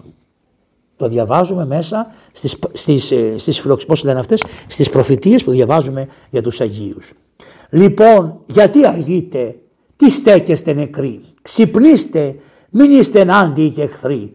Πόσοι προπάτορές μας και τώρα εννοεί το Θεμιστοκλή, το Μιλτιάδη, το Λεωνίδα, τον Αλέξανδρο όλους. Πόσοι προπάτορές μας ορμούσαν στα θεριά για την ελευθερία πηδούσαν στη φωτιά.